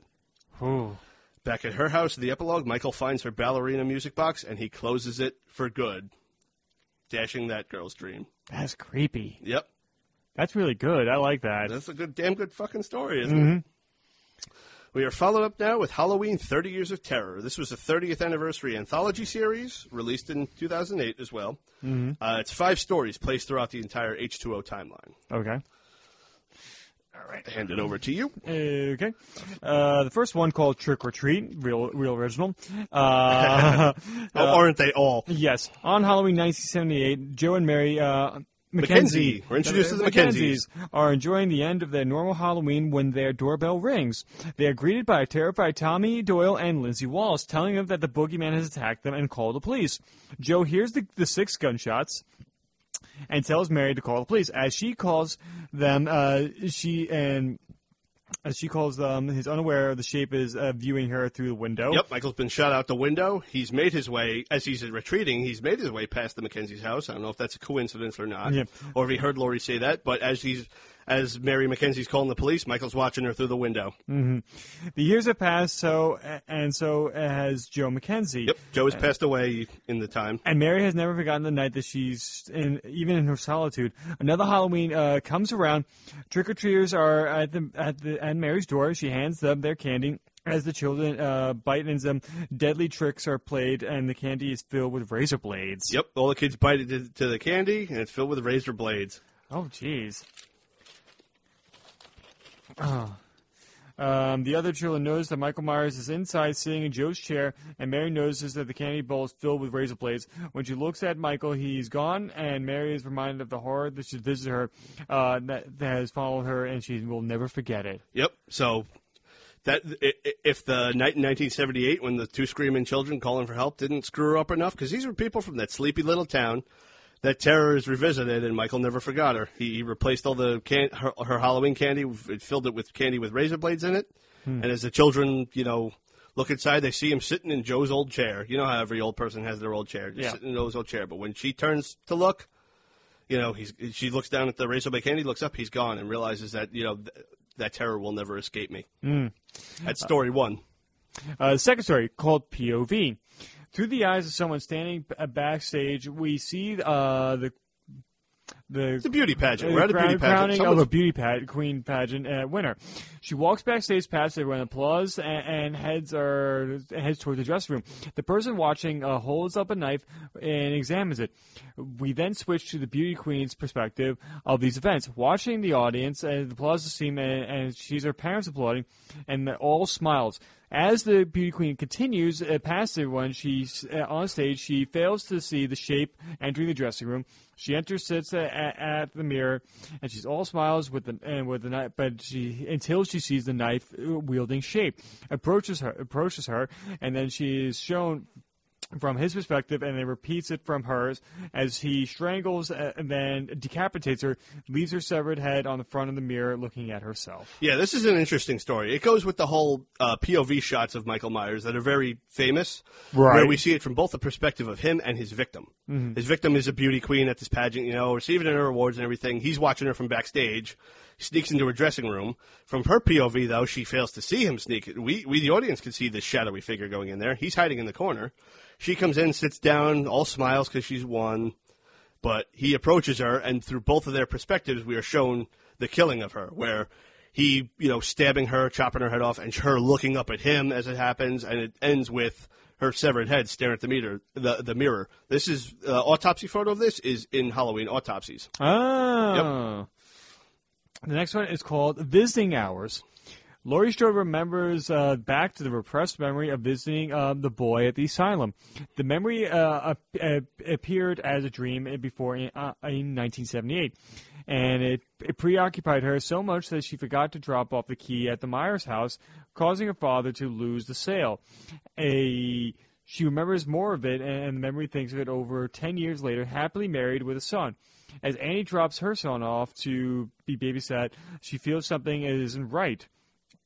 The boy in the memory knows her and won't stop staring at her. Another 10 years pass, and she's um, headmistress of a private school as she again feels something that, the night that she felt when and she sees Annie's ghost. Writing Sam Ha- Samhain on the chalkboard. Without warning, the boy grows and, up and kills everyone she knows, destroying her world. Laurie is straight out of the sanitarium. Laurie She's staring out staring the, at the window. Staring, excuse me. Sorry if my handwriting sucks. No, no, no, no, no. It just got a little smeared there. Uh, staring at, the, and she tries to visualize what uh, life would have been like if Michael never found her. But her memories of uh, of her are, are so lost and overpowered. She knows one day he'll return, and he does, and she'll she'll be there to face him. Yeah, this is interesting when you first actually read this one because it's like, wait a minute, Laurie did drop the key off. Michael killed her. She didn't, you know, in, in 1988, her life wasn't that good. Basically, she's she's going back to the repressed memory from H2 of seeing Michael in the asylum, and she's trying to imagine what life would have been like had she not dropped the key off the Myers house. If she didn't, he might not have noticed her hmm. or even ever found her. You know, maybe he would have killed someone else. Who the hell knows? And ten years later, you know, she might have been all grown, had a nice, had a son, had a family. Annie would still be alive, babysitting her kids. And one of the reoccurring things that she has in this memory is where she forgets something, and that's and it leads to, you know, it leads to, to something else. And she always tells Annie, "Sorry, I'm making a lot of mistakes these days." But as it goes on, we see that her what the memory that she has made for herself of what she wishes her life would have been like is nothing compared to the memories that she is stuck with hmm. of Michael killing all her friends. So by the time it gets to her, the memory of her being a headmistress, Annie is, you know, the memory of Annie being killed is alive, and she sees Annie as a ghost, not as her friend that's still alive. And she realizes, while in the sanitarium, that no matter how much she wants to think of a happy life, the thought of Michael Myers will always be there. It will always corrupt her, and that one day he'll come for her, and when he does, she'll be free. She she knows she's going to die, pretty much. The next one is called Tommy and the Boogeyman. Tommy Doyle is being scared, um, scorned by his wife. Excuse me, one night for uh, for leaving his uh, Tarantula Man comic. lying around. This one is actually a Tarantula Man comic, mostly. It's a short Tarantula Man story. Ah, not wanting their son to read uh, this garbage. Uh, muff cabbage is the some muff say. Tommy reads the tales of horror, and uh, to two girls, Rebecca and Haley, are walking at the same time. T- two girls, Haley, are walking home from school, failing to notice the missing persons poster. Rebecca, um, Yeah, Rebecca's face is on a missing po- missing persons poster as they walk past it. She's Yeah. failing to notice it. Like, what the hell? As they reach the, her house, Rebecca and, ha- and Haley part, and Haley comes by. Coming by, Haley's going to come by later. Yeah. go study. Uh, inside the house, uh, it is covered with giant spider webs and a trail of her uh, and. And Trail of her underwear is leading up the stairs. Oh, jeez! And the trans- uh, the room of the transfer man is going through her. Uh, going underwear through her He's underwear even drawer. like sniffing her fucking panties too. He's She tries to flee, but it's all, all overtaken by the his web. Haley returns to her house uh, to, to the house later, and sees Tarantula Man with his fangs in Rebecca. He lets go of her after noticing Haley, and a large spider bursts from uh, Rebecca's, Rebecca's mouth. yeah, like he like the fangs in her. He was like impregnating her with like spider eggs. I guess Haley runs for her life, but no, but nothing. Uh, uh, she doesn't notice that she there's a missing persons poster of her her face, that's been posted. um, proving that Tarantula Man will always get you. Tommy is inspired and continues work on his comic, inspired by his life's events, and starts and stares um, stars uh, Michael Myers with- a thorn tattoo on his wrist, pursuing a little girl named Jamie. Now that's the interesting. Tommy, he's a, apparently.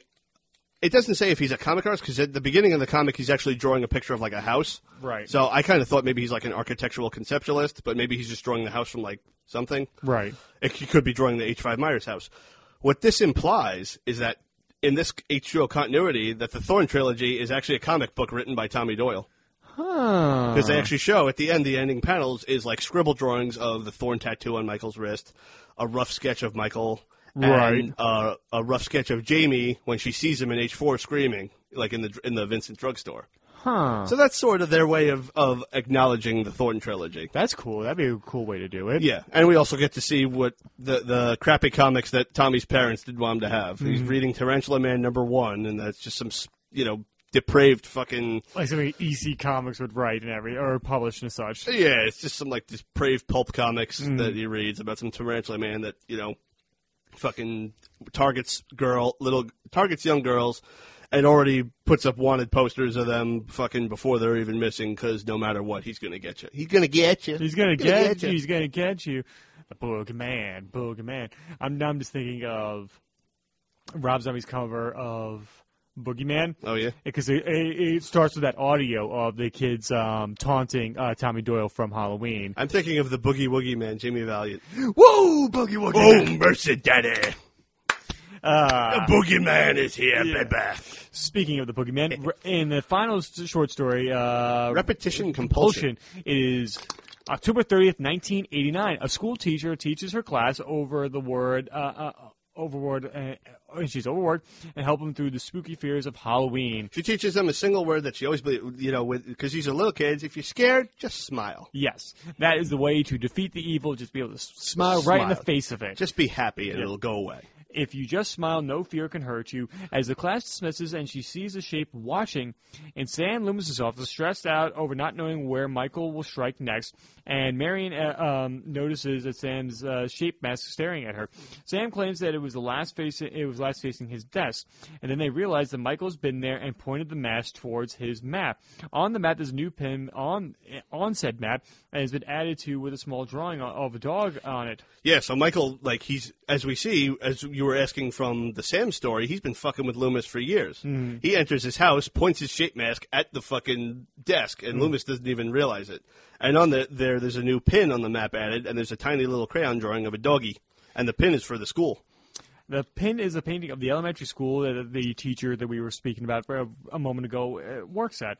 Um, Sam and Marion arrive, uh, and Michael, as was same as, and Michael enters the teacher's classroom. As they investigate the grounds, the teacher is desperately trying to get together to get their attention, but Michael has her mouth uh, covered. Sam and Marion find an injured dog near death with a crayon drawing of Loomis's with the word Sam stapled on the dog. Yeah, the dog's not even dead. Even Loomis says, like, the dog's not even dead yet. At, in the school as uh, as a, as this Michael kills the school teacher. The next morning, the teachers find the body and is tied to a swing set to with her mouth with the word "smile" held open. Like, oh, jeez. Yeah, like he what he does is he like I don't want to say crucifies her, but has her in like the crucifix position, Yeah. tied up on the swing set with like the chain swings, and he's forced her mouth open with barbed wire into a smiling position. Jeez. Loomis see, reads the, sees this and real, hears this on the radio and realizes that the whole dog thing was a diversion. He even uses the line, "I was like a stupid dog. You told me to fetch, and here I came," Huh. showing that this is what Loomis has been doing for 17 years. This repet- this compulsive, repetitious pattern of Michael. He believes Michael strikes somewhere, and he goes to look, but he can never find anything. Hmm. Showing that, showing that j- just no matter what, he's got Loomis by the fucking balls because Loomis is so desperate to figure him out and stop him, but he ne- he never can. Huh. That, see, that goes a little bit more into uh, the events of Sam. yeah, it does. Asking why, I guess that's just Michael's ultimate goal with Doctor Loomis is just to always fuck with him. And it's been the same author for all of this, correct? Hmm? It's the same author for all of these, right? Stefan Hutchinson. Hmm. He, he ties all his comics together Gotcha. and, And sto- we, and short stories. and we got one last comic, correct? We got one last one. This is this I feel is the most tragic of all. The first death of Laurie Strode, 2008. This was intended as a three-part miniseries, mm-hmm. but due to issues with Devil do, Devil's Due Publishing, with issues of which I don't know have ever fully come out, maybe due to liability mm-hmm. claims, the third issue to this day has never come out. We are left on a fucking cliffhanger, and is the most frustrating cliffhanger at all. Right. The issue with Devil's Due Publishing also canceled a four-part miniseries that was supposed to start in 2009 called The Mark of Thorn, which actually would have continued the Thorn trilogy. Stefan Really? Hutchinson would have tackled the Thorn trilogy. That was it was advertised, but even the, the first cover of it uh, Commissioned. was well, it was drawn, and at the and like you know, have there's like the readers' letters at the end of comic books Yes. sometimes. They actually show it where it's Michael standing in front of the Halloween Five Myers house. That was Ah. canceled completely. That never even made it to, to, to fucking paper. That's unfortunate. So this one tells the immediate aftermath of Laurie Strode and Dr. Loomis after Halloween 2. And in my opinion, this makes a fantastic Halloween 3. Hmm. Days after Halloween 1978, the town of Haddonfield is trying, desperately trying to recover. At Annie's funeral, Laurie and her only friend left, Sally Winters, Sally who heard, who was Alice from Halloween 2 was talking to over the phone when she was killed. Hmm. They're mourning their friend's death. Laurie believes Michael's alive, but Sheriff Brackett disagrees completely. Over at the Nichols hardware store, Mr. Nichols has his entire stock of shape masks marked down to 70%. No one wants to buy this shit. Hmm. Fed up with looking at him, he takes all of them and throws them in the dumpster. Just, just, he says, to hell with the lot of you. As he walks back inside, he sees someone walking behind the alley back there, picks up a hammer. He goes outside to, you know, clobber whoever it is, but no one's there, and he notices in the dumpster, the whole pile of shape masks are gone. Halloween night dance the drawer full of them that Abby finds. See, there's our continuity again. So Michael has amassed himself a nice supply of shape masks for the rest of his life. Hmm. So wait, is this taking into account of Halloween two of them blowing him up? Yes, Okay. this is after the events of Halloween 2. Okay. Okay. Uh, Jimmy survived that night, but he suffered a really severe concussion and some brain damage as a result. Uh, probably temporary. He's like wheelchair bound. Brain damage. Yeah, he's kind of. She often visits with him to his mother's disapproval. She, when his mother shows up to to tell him to leave, she just looks at him like, "Get away from my son! You're the cause of this all." The whole town looks at her different now, knowing that now she's the sister of Michael Myers. Right. As the months passed, nothing changes for Laurie. She's still haunted by visions of Annie and Linda's ghosts. She'll she'll like see them. She'll just be walking past like the cheerleaders practicing in school, and she'll see just like Linda there, dead but still cheerleading. You know. Uh, she also sees visions of Michael when he's not actually there. It's like, did he die? She she passes by the Myers house and sees him standing there, but he's not really there. She she can't tell if they're real or not. On her birthday, Sally spends the day with her, but they're being watched by someone. As they return to Laurie's house, Mr. Riddle, creepy old Mr. Riddle, is is uh, staring at them from his porch, just with this, this sex pervert look. I was like, yeah. they try, they kind of try to just ignore him. Uh, Laurie's parents have bought her a car for her birthday, but Laurie wants nothing to do with it. She harbors a lot of bad feelings for them, knowing that they aren't her parents, and how this was all kept from her, and even the, just the fact that like her father sent her to drop off the Myers house key that day. She feels like, is this some kind of sick joke? Yeah. Like, so she doesn't really trust them anymore. So to take the edge off, Laurie and Sally decide to smoke a couple joints up in her room. Uh, she's lamenting over all her guy troubles about how most guys want to kill her, not kiss her, and showing uh, Sally her prescriptions that she now takes to help take the edge off. So she brings out a di- She had a box of stuff that um, belonged to the Myers family that her parents gave her, and in one of them is one of Judith Dyer's Di- Dyer's diaries. Diaries. They're diarrhea. Judith saved her diarrhea for Laurie. Uh, gross. In an entry from 1961, Judith notices Michael's behavior's been changing lately. He often barges in on her, plays with knives and forks, and just stares at her with this blank, pale, emotionless face. Uh, her, mo- uh, her mother is visibly pregnant as she, you know, thinking about the day's events. Uh, her mother tells her it's not nice to stare. You know, tell, tells Michael it's not nice to stare. You shouldn't stare at people. So Laurie, she gets up, she looks out the same back window that she looked at in the first one, and she sees Michael staring at her from behind the, laun- the laundry hung up, just like in Halloween 1. When Sally goes to look, instead she sees Mr. Riddle. He's dead in his chair. Laurie races outside to check on it, and she runs into the person who's been following her the whole time, Dr. Loomis. Oh. Laurie and Loomis, th- that's the end of uh, issue one. At the beginning of issue two, it begins with Laurie and Loomis. They're at you know a restaurant discussing Mr. Riddle's death and how no, everyone believes that oh it was a heart attack, but they're the only ones that really know.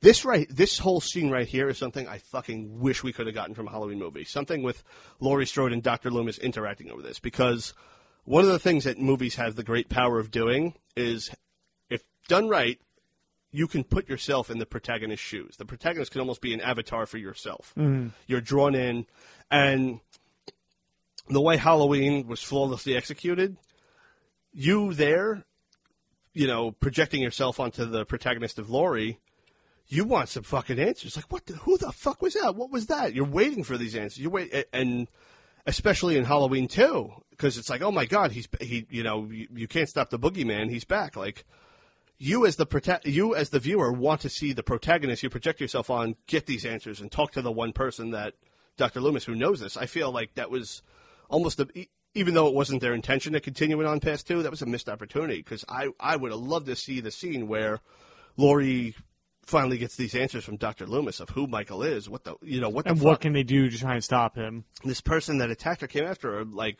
me as the empathetic viewer, empathetic viewer wants to see this protagonist just get get some kind of information of what the fuck has just happened to her. You know. Mm. So Loomis says he has no real answers for Laurie, though. That even after 15 years, Michael gave him no. With Michael, he had no explanation for his evil, and talks about how people like to chalk it up to mental illness and stuff, or someone just went crazy or whatever. But believe the belief that evil is real. Laurie, not knowing how much it'll help, gives Loomis Judith's old diary, and we get to another entry uh, from May of 1963. Judith is telling of a really bad day she had. Her and her boyfriend were supposed to take a trip to Russellville to, you know, do the do do the deed. I the see. sexual deed, as it was, out in you know out in the woods somewhere, I guess, because uh, I don't know. I guess they enjoy field mice running up their crack or whatever. Ah, damn it. But unfortunately, two things, shitty things happened. Uh, the Bowles family was just recently murdered at that time, and they got stuck taking Michael with them. So they tell him, you know, just stay in this general area and play. We'll be right back. And a little bunny rabbit hops near Michael, and he just looks at it.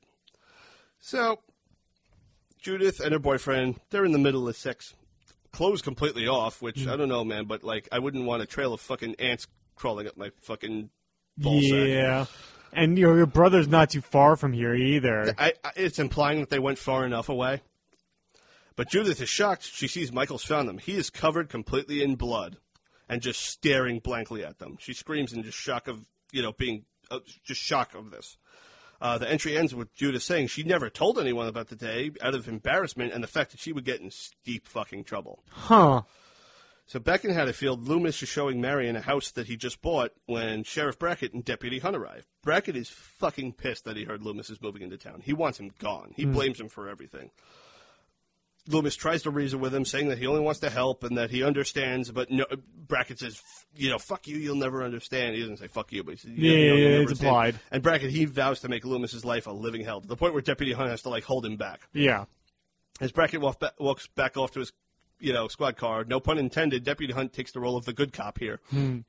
Tell it, just t- does his best to explain that despite his well-meaning, Loomis's presence is a constant reminder that the help that his bleh, that his presence won't help the town heal, which is much of what was said in Halloween Autopsis. Yeah. As Carter's viewing Loomis, saying that the town has tried to heal, but his presence is a constant reminder. Uh, Laurie's finally made it to her high school gradua- graduation, but she is a complete wreck. She's, she's, you know, drinking on her fucking pills at graduation, staggering to the ceremony. Jimmy's trying to flag her down, like, hey, Laurie, over here, over here. She turns around and just screams out, like, shut up, people, you're embarrassing us. She instantly feels bad for it. She's like, why was I so bad? She's, so, she's very self depreciating at this point, feels so bad for him. Uh, she goes to get her diploma. She's looking at everyone in the crowd, looking at her parents, saying, "You want my? pa- Why are you people applauding me?" You know. Um, but as she goes to get her diploma, she could see past the the principal, I guess it is, into the parking lot, and there's Michael staring at her from inside a car. That's creepy. She immediately collapses in terror, but when she looks back, he's gone. At Loomis's new house, he begins telling Marion of an idea he has. Since she doesn't qualify for witness protection program, because she's, you know, not an actual witness to a crime that's currently pending in court, they still haven't caught the guy, he suggests to have her fake her death, that this would not be the first death of Laurie Strode. Mm. That's not actually how it goes, but that's just how I just title dropped that. That's not like, well, if the kid's there, the parents got to be there. He's home alone. Yeah, Not- yeah. that, that's that's my doing that title. Okay. That, that her faking her death again would not be the first death of Laurie Strode. Uh, Marion says, "You think you could save her?" And Loomis, deep down, he he says no. He you could see it's written on her. One day he's going to get her. Marion asks, you know, why help her? That's like just so she could have some kind of a life before he does, so she could find something. It's like, shouldn't we all strive for that to find something before our time comes? So that night, the graduates of Haddonfield High School are having a graduating costume party, as no one believes that when Halloween comes, anyone's going to want to touch that shit with a 10 foot pole. No one's going to celebrate it after what has happened hmm. the previous year. So Laurie's sitting around the table. She's dressed up as Raggedy Ann, like her doll. Hmm. Everyone's doing cocaine around the table. It was the late 70s. Cocaine! She's, you know, she's intoxicated. She's like, She just wants to go outside and clear her head. So, hmm. Sal, you know, too intoxicated to get up herself. Sally helps her out, but she drops her off in the doorway because she's about to go fuck some guys. I think it does imply that Sally was coming to go get have like group sex with Oh, like, like- gang bang. That's kind Oh. of what it was implying. Oh, my. When the one guy says, "Come on, Sally, the guys are waiting." That while fucked up, these guys took advantage of her. You know. Jeez, that's not cool. So she drops her off in the doorway, and it holds on that shot of her in the doorway for a couple panels. In the background of the kitchen, we see a man dressed in a clown costume with the Emmett Kelly sad clown mask. You know, the famous Yeah. sad clown, which was one of the masks considered for Michael Myers' mask during production of Halloween 1. He's walking around, and he begins watching her. He approaches her holding a knife. She notices this, turns to him, and nervously asks, Michael? The clown responds just by tilting his head sideways, like someone we know. He then lunges at her with a knife. She gets up, runs for her life, but is still so intoxicated and overcome with emotion, she questions if this shit is even real. Uh, she, you know, finds her way through an alley, and as she makes it to the street, to the street through the alley, a set of headlights begin rushing towards her, and she races for her life from the clown. He's in a car chasing her. Oh, I thought it was Christine chasing after her at this point. Eh, why not? Maybe he was driving Christine. Well, no, he wasn't. But running away, she thinks back to her repressed memories of the time she saw Michael as a child, and more memories start, you know, just coming back. Especially one of her father beating her if she ever spoke of the boy, the Halloween 2 novel reference I mentioned earlier. And just how the fear of her father beating her repressed that memory. Uh, she's able to dodge the car, but it stops a few houses ahead of her, and she recognizes it as the car from, that she saw from the graduation. But unfortunately, she recognizes the house it stops in front of. It's Jimmy's house. She runs to the back of the house, but it's too late. Inside, the clown has got Jimmy. He breaks his fucking neck and just throws him into the glass coffee table. Sure, out of desperation, she picks up a rock, shatters out the back window, but it's too late. Jimmy has been killed. Wow. And that's where issue two ends, and that's where this fucking cliffhanger ends. We never find out what the hell happens after this.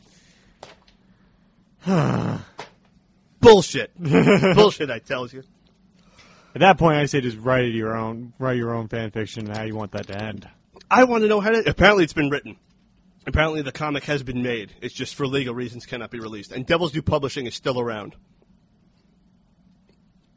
Bullshit. Like little panels have been leaked from it. It's still around. So that is the end of our Halloween comics. No other comics have been released since then. Nothing whatsoever. Uh, I presume for legal reasons at that point. I guess so. I don't know what the deal is. I don't know if the details can be released. I know I have read them in the past, but as time has gone by, they've kind of been even on the internet lost the time. When I do a search of these things, all I get is buy Halloween comics here. You know, like online retailers that still sell issues. I mean, these comics, I'd say check your local comic stores. They, you might be You able might to be find them in the back issues somewhere. single issues. I think Nightdance was collected into a trade paperback. Okay. So you might be able to find it as a whole on Amazon. It's like ninety dollars though. So, wh- what are your feelings overall for the comics? Like, you're. I think they're excellent. I mean, they, you know what a stickler I am for continuity, especially when it comes to Halloween because I love it so much. But the fucking, you know, the horse left that barn a long time ago. The fucking ship sailed on that a long time ago, especially with the movies. I think it's awesome. I think the fact that Stefan Hutchinson managed to create his own continuity of those missing 20 years is fucking awesome. I would have loved to have seen more, definitely. And I hope we could still see more in the future. I hope this shit gets ironed out, worked out, or the uh, or the legalities with Devil's Due end and a new publisher takes over. Just, just fucking something. I, re- fuck the Snyder Cut. Release the third issue of the first Death of Laurie Strode. I can get behind that. That's more important. Yes.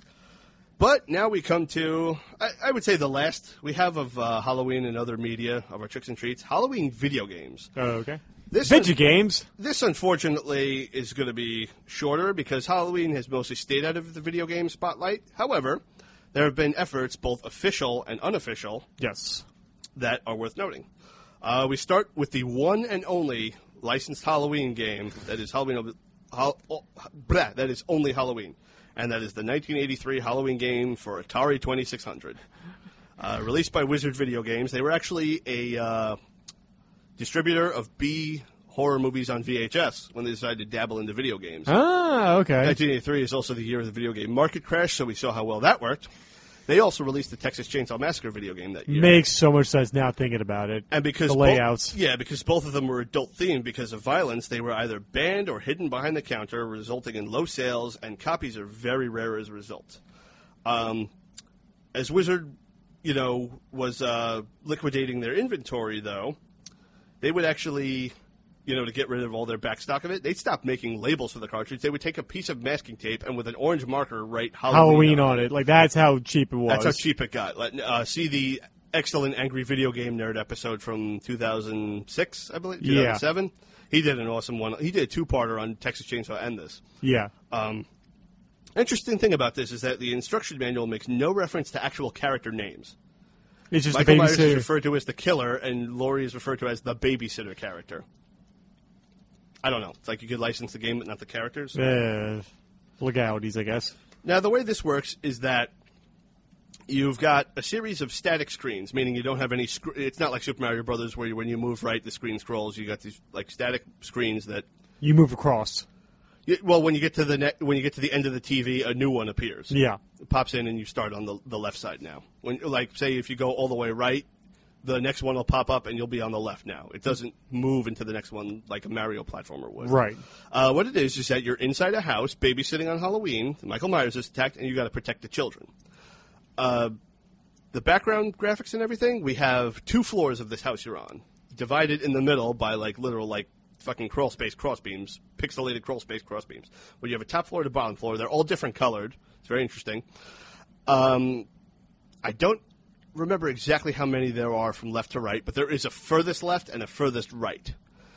Um, on the top floor, though, when you get to the second to last room, the power is flickering on and off. I guess implying Michael's cut the power, so it becomes dark, then illuminated, dark, illuminated. So there's points where you got to navigate this through the dark. As you move from screen to screen, Michael Myers will come onto the screen and attack and after you, and he does that. His animation is that you know knife overhead stabbing up and down motion like Yeah. a robot. But when he comes on screen, the Halloween, a very bad 8-bit version of the Halloween theme plays. I mean, I can't say it's bad, but It, for the technology of the time, is what they could provide. it's cool to see, you know? Yeah. Especially when you see the liberties taken with many licensed games. right. It's cool to see. But you as Laurie Strode, who's uh, for some reason wearing a green shirt and a large red dress. Yeah. Her sprite is actually like bigger than Michael Myers's. Yeah. His is, I, I mean, it was Atari. I'm not going to not to judge, but your mission as Laurie Strode is to If you choose to accept. if you choose to accept it, is to navigate these rooms, avoiding Michael Myers, and you have to find the children in the house. You'll come across a room, the child will be there, and you use the uh, the button, the single button, the lone button on the Atari joystick, to I guess sort of grab the kid. You don't physically grab him, but now you got now you, now that you have the kid, you have to guide them to either the furthest left or furthest right room. Those are the safe rooms. Avoiding Michael Myers all the way. Now, when you're by yourself, Michael Myers will come after you. When a child is on screen, Michael Myers will go after the kid. yeah. So you, your first priority is to, you know, navigate him, navigate the child away from him. If he's, if you have gotten a kid and you're guiding him, and Michael Myers comes on, and you don't have the, enough room for him to get away, he'll start gravitating to the bottom of it, and you kind of got to navigate around. Right. He will come chasing. So you, you really do have to make a strategy, at, at quick thinking. Mm-hmm. But once you get the kid to the other side of the room, you know you've, you've dropped him off. It's kind of like the whole collect the item, bring it to the room. And every time you do, for whatever reason, it nets you 675 points. Should be 666 for the name of Satan. Uh, sure, why not? You know. Um, every now and again in a room, you'll find a nondescript weapon on the floor. It looks like a sword, Yeah. But or, a, or a big dildo, one or the other. something like that, with, with, with a f- fucking uh, Hilted. a hilt, a hilted dildo, Yeah. a cock sword, a schlong sword.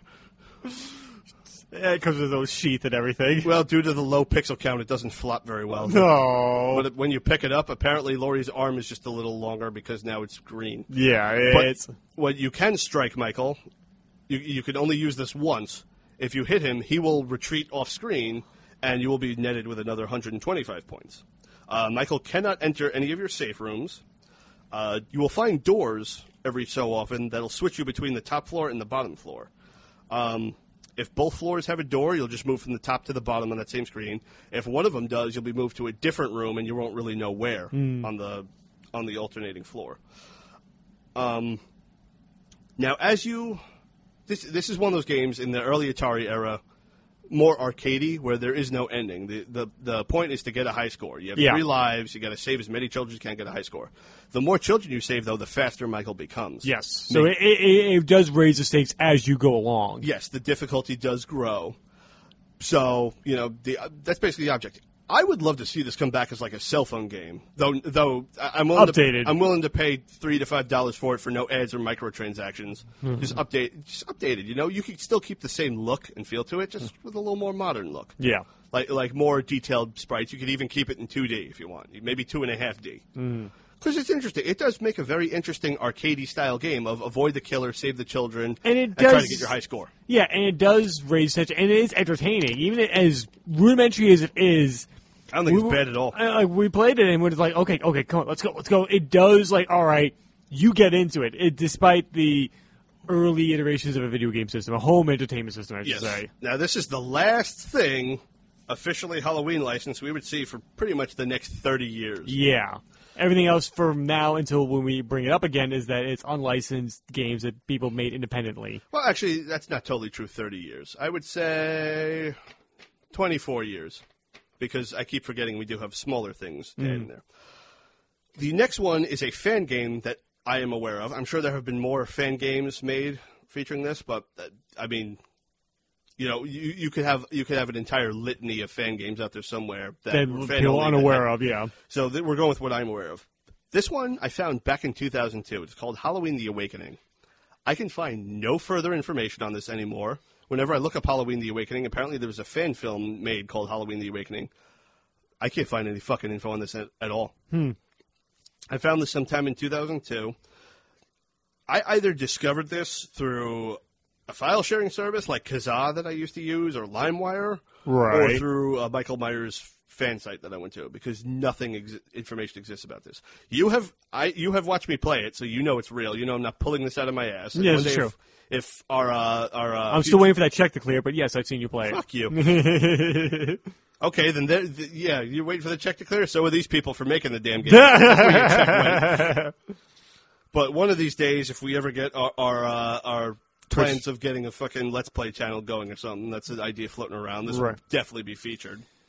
Um, this was made during the 2002 era version of RPG Maker. For those of you that don't know, there actually was a game release called RPG Maker that let you make your own RPGs. This one is a 2D one with a top-down perspective. Um, I noticed that was made by RPG Maker because at the time, right before I graduated high school, a friend of mine gave me a pirated copy of that version of RPG Maker. So I recognized it instantly. I'm like, holy shit, this is RPG Maker. I recognize everything from it.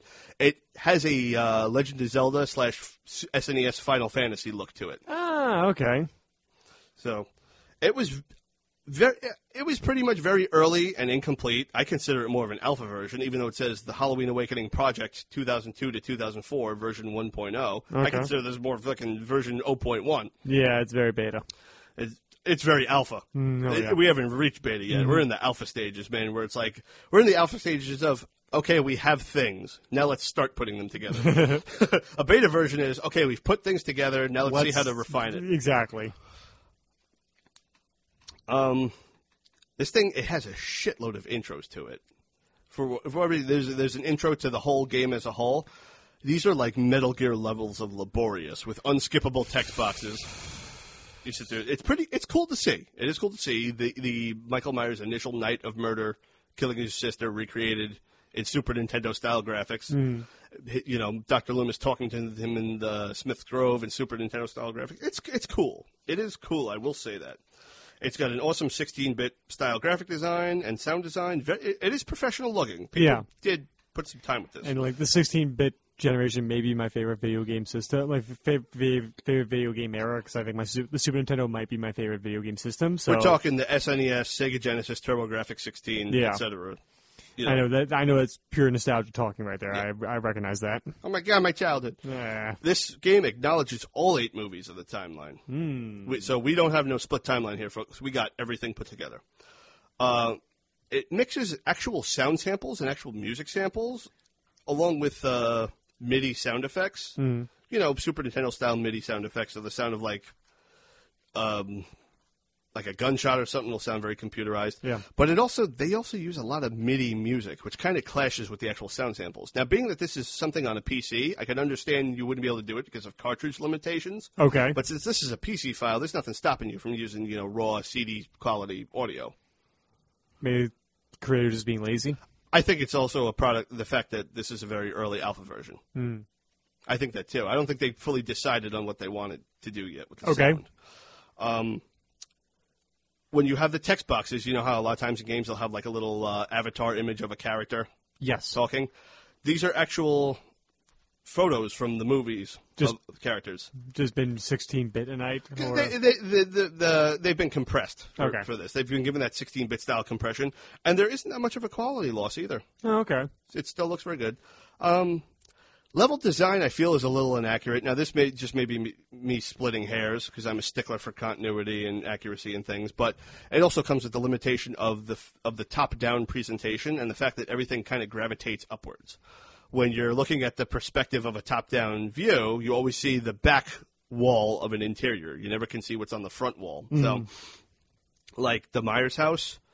Um, when Michael enters, you know, Judith's room, she's all the way in the back corner, but the way the layout would kind of have it, based on it, it, unless you sort of, you know, mentally feng shui this and realize, okay, this this particular um, interior area is likely rotated or whatever. It kind of gives you the idea that Judith Myers' room is the back of the house when we know it's the front. Right. But th- I, I feel it's just a limitation of the 16-bit presentation and the, and the top-down perspective that this adheres to, much like Final Fantasy and Zelda. This is not indicative of the game design or whatever. It's a very good, well-designed game.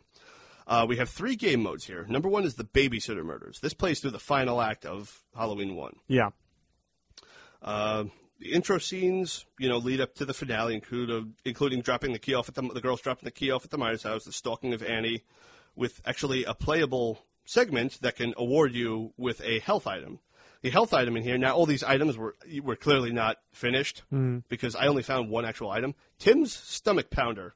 Tim Strode's stomach pounder is your health item. Is your health recovery item. Hmm. Yep. You have to do as Laurie a little thing when Lindsey's dropped off of uh, chase the kids and sort of play tag with them. Okay. If you can get them under a certain amount of time, you get Tim's stomach pounder. And the music that plays is actually from Super Mario RPG. Ah, that's funny. Uh, the pause menu is very RPG like. You have an item book, an item, a logbook, and equipment menus. Uh, phones in this game are considered save points. Now, this is kind of troublesome when you play this mode when you realize Michael cuts the power. Yeah. So it's like, uh, so your actual save points are limited in when you can do them. You are limited to specific times when you can do them. okay. Um, as a collectible, you have Rabbit in Red matchbooks to collect that are strewn about all the areas. I only found four in my playthroughs. I swear there was a fifth. Hmm. You know, Well, why? What makes you say that? I don't know because I I, I kind of remember either finding a fifth, and I kind of also remember that, that that I get think the website I found this on had a small guide for it. Oh, okay. So it's not like you just like you feel like there should be another one out there or anything. No, there's a part of it because five feels like a more solid number than four. But anywho, we begin with Laurie going to investigate over at the uh, the Wallace house. You know, she can't get in touch with anyone. Immediately there, if you go like looking through areas, I think you find another Tim's stomach pounder. It may be in the Wallace house. I don't remember fully. But the first thing you want to do, save at the phone. So you go out, you go across the street, and this thing has, for 16 bits, this has awesome fucking atmosphere to it. It really does. Little music and sound effects cues. Uh, you go around back to the Wallace house, go in. Often, as you're walking around, you'll stop. You'll hear a creaking sound. You hear the uh, the Myers house music, the do do do. Boom. As you're inve- and the thing is, you're investigating this house. You don't know what's lurking where. You Yeah. don't know what surprises they've put. Mhm. You know, you and you could search through nearly all of the Wallace house except for one particular room that Ah. someone is hiding in while waiting for you to approach. Um, as you get upstairs and you go to turn down the hallway that has the the bedroom, a cat jumps out at you for a little jump scare. Yes. But the room in the hallway next to it you can't open because it's locked. I wonder who could be in there. Oh. Uh, you get inside, you find you know Annie's body on there. You go over and investigate the closet, and Bob pops out with complete with Jamie Lee Curtis's scream sample. Yeah. You go over to the cabinet, and there's Linda there. Yep. Falls out dead. You go back outside, and as you go to the staircase, you can just make out, they really blended this graphic in really well, the dark silhouette of a figure there, hmm. right at the corner of the stairs. And if you're not looking for it, you may not catch it, and it really works well. Hmm. And it's your little 16 bit Michael Myers sprite that pops out, you know, stabs you, you fall down the stairs. So now we have the pursuit. Your speed has now been slowed because you're injured. Yeah. So you have to retreat to the Wallace house. When you get to the back door where, you know, Michael has has uh, pinned it shut, and as he's trying to break through the door, you pick up a hammer this time to break through the door. So you break through, you get back to the Doyle house, and you throw the pot at the window. Tommy comes down, but now you have to avoid Michael for the next 30 seconds. You have to avoid Yeah. his, his uh, pursuit until Tommy opens the door. Uh, the AI in this is pretty fucking stupid. You can Yeah. easily get behind an easy fence where Michael will and just move slightly left and right. Like, why can't I get you? And sometimes he won't even move left or right to follow you. He'll move up, he'll move down, he'll move away from you, and it's, eh, he's pretty stupid in this Yeah. part, folks. Uh, once you get inside, you know you got to hide from him. You can't save here just yet. You go pick up your knitting needle, and that's when Michael strikes. Now the combat system in this, because it's based on RPG Maker, which uses you know the like a battle system like RPGs, we do have a real time combat system in here. It's pretty fucking clunky though. Yeah. Michael can you can only attack Michael if he's in the next like if you were to divide everything up into a grid like normally is in a 2D game like this, you can only attack Michael if he's in the next base from you. Right. But he can attack you also. You have to come up with a bit of a uh, strategy, which I found of hiding behind a chair, and when he walks downward into view, hit him and then run. It's a real stick and move. If he's facing you, he could strike at you. Your health could go pretty quick, and those stomach pounders don't restore all your health. So I save those. Um, movement could be a bit slippery, and the like I said, the range of weapon is poor for avoiding hits. But after you beat him, you know you could go to save again, and it's interesting. The uh, Resident Evil 2 safe room music is used for the for the, uh, Figures. the for the save menu. takes about seven to hits, seven to eight hits to beat him.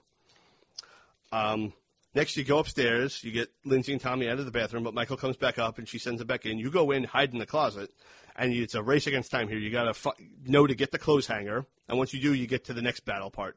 You are now in the closet where all the slats are broken on all four doors, and you only have four spaces to maneuver. You have to move back and forth, avoiding him, and strike when you can. It's more that stick and move, you know you got you got to stick and move very wisely. After the closet scene, you take over as Loomis, who has arrived. You know, Mm.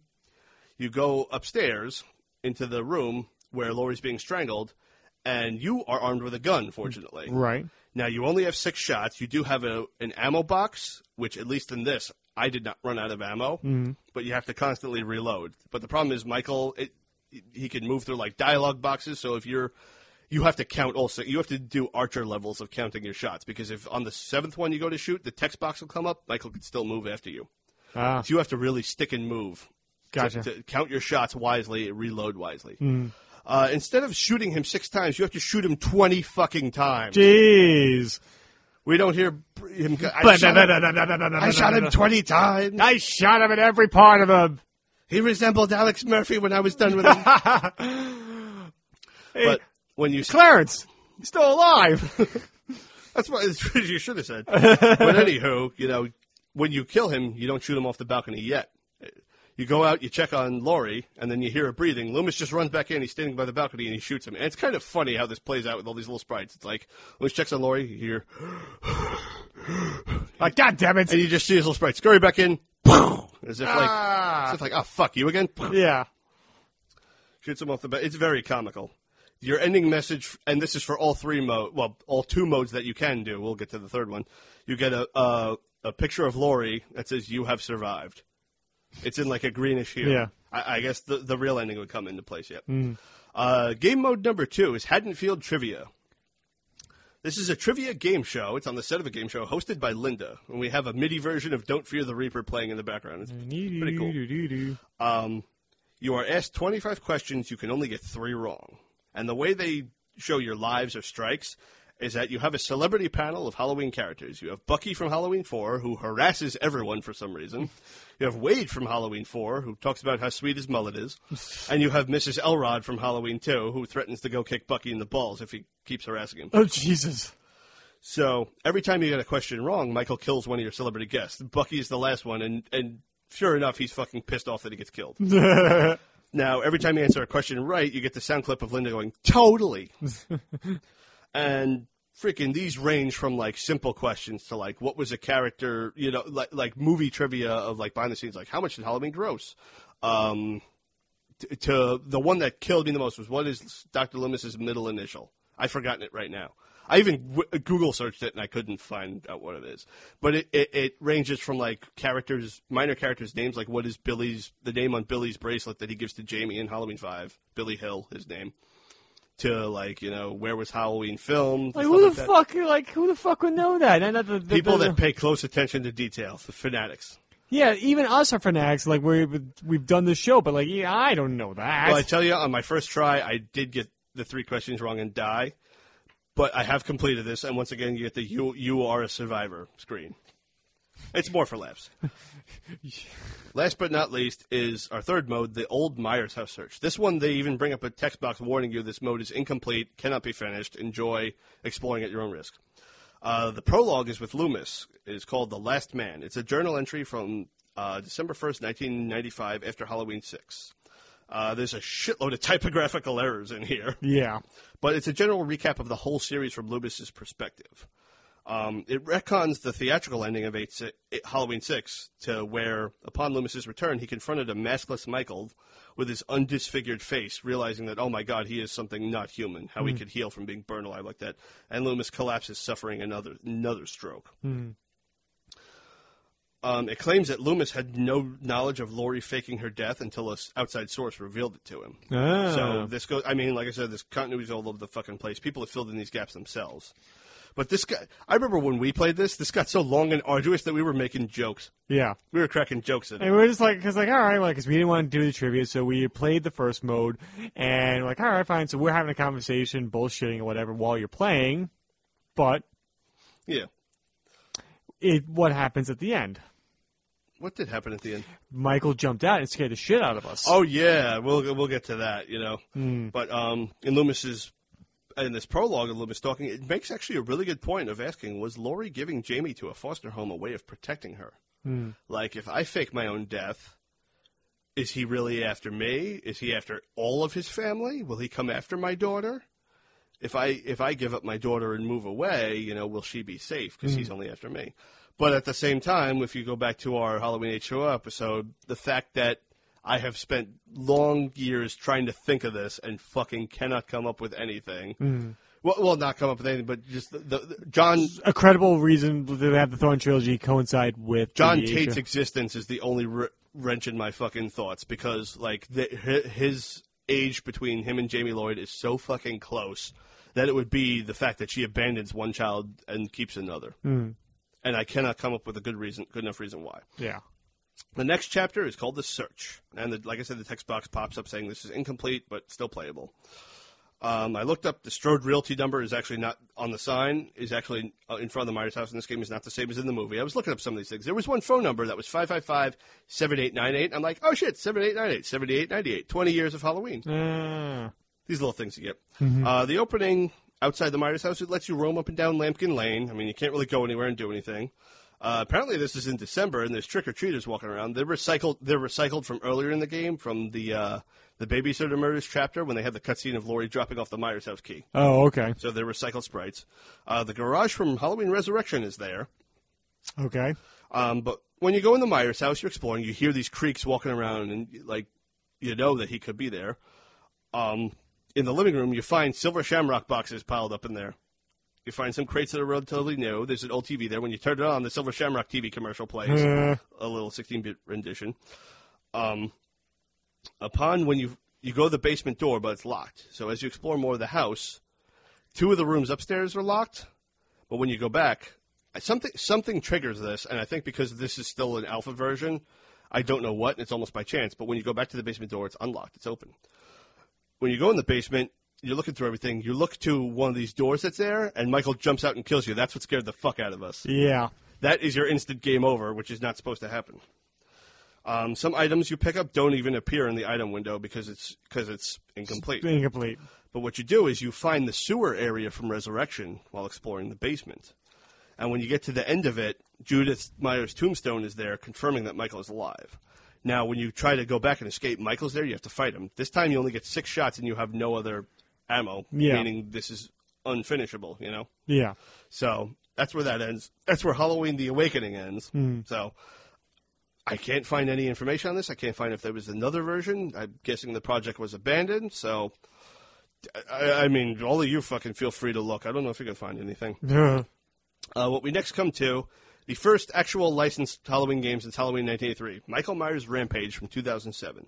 This is the only Halloween game to feature the Rob Zombie Halloween. oh, okay. Um, it's a point and click flash game. You're played as Michael Myers, killing trespassers in your house, trying to get to your sister. Uh, the graphics have kind of a pre-rendered PS1, Sega Saturn 3D look, Okay. where everything looks smooth but not as detailed. Like um, for any of you out there who who are familiar with what I'm talking about, when you play a PS1 game, often the the cutscenes were pre-rendered. That's why they had a smoother and rounder appearance than the more jaggy models that are being rendered in real time, requiring more processing power. Gotcha. Um, you gotta type in your birth year to play. If it's not old enough, it tells you to ask you your parents' birth year of birth. Like, is- is- is- So it's like it's like going to the movie theater for an R-rated movie. How old are you, son? I'm seven. Oh, I can't let you in here because you're not over seventeen. Well, how old are your parents? Uh, thirty-five. Okay, one ticket for you. so it's like, what's the point? Um, it takes a fucking long time. It can take a long time to load, depending on what site you get this from. I went on like five websites, and by the fifth one, I found one that's fully loaded. That's supposed to use an older version of Flash. Oh, Which okay. is less, and that's another thing about PC gaming, folks. With a lot of these things, Mm. the older this shit gets, the harder it's going to be to be compatible. Um, it's using some pretty low fidelity sound and music samples. Like it uses stuff directly from the movie. Like between each round, there's quotes from like Dr. Loomis, Laurie, Sheriff Brackett, but they're pretty low in quality. It constantly has the, the Myers chase dun Dun, dun dun. Throughout the whole thing. The Tyler Bates version. Uh, you get three types of stab attacks: a low stab, a downward stab, and a slash across. I don't know how to fucking activate any of these. I, I honestly, God, don't.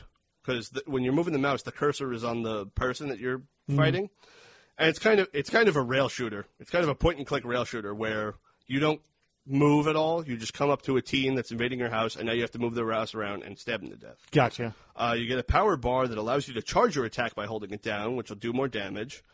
Um, yep, you got, and there is a timer. You, the, hi- the quicker you kill, the higher your score, and a victim counter for each level. Cool. Uh, the acting in this is fucking pornography levels of bad. No, please don't kill me. I want to be in the sequel. Points are based on where you hit your victim and what type of you know hit, whether it's a charged hit, a regular hit. Points are deducted if you miss, though. And the, like I said, the time bonus adds to your score. You have multiple rounds per level, and all rounds are added together for your final score of that level. And then after all of the levels, it's all tallied up for your final score, which you could have posted online, but the website is currently down. You could add it to a leaderboard. Uh, the levels take place starting at the basement of the Myers house, moving up to the top floor. And for a house that's been abandoned for over 15 years, it's pretty well furnished. It still has electricity. It still has running water. the power's on. Someone's taking a shower. Everything's still pretty nice, you know. Pantry is fully stocked. Electricity works.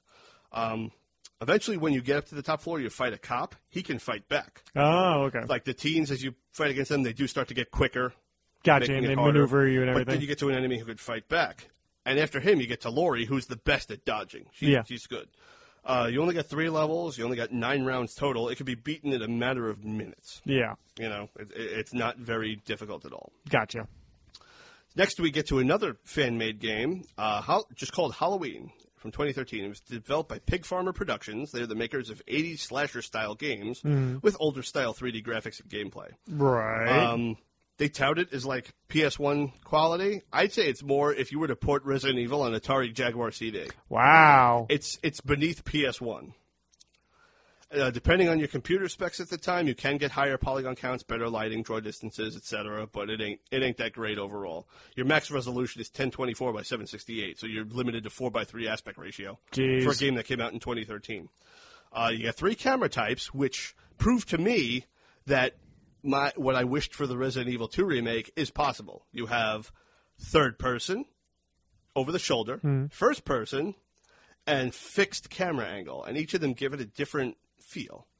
Those are the three gameplay, major gameplay styles of the Resident Evil series. So for this remake of Resident Evil 2, I'm wishing you could have chosen between all three. This game proves it's doable, and this is a fucking shitty ass fan made game that's buggy as fuck. Yeah. This is a professional multi million dollar event.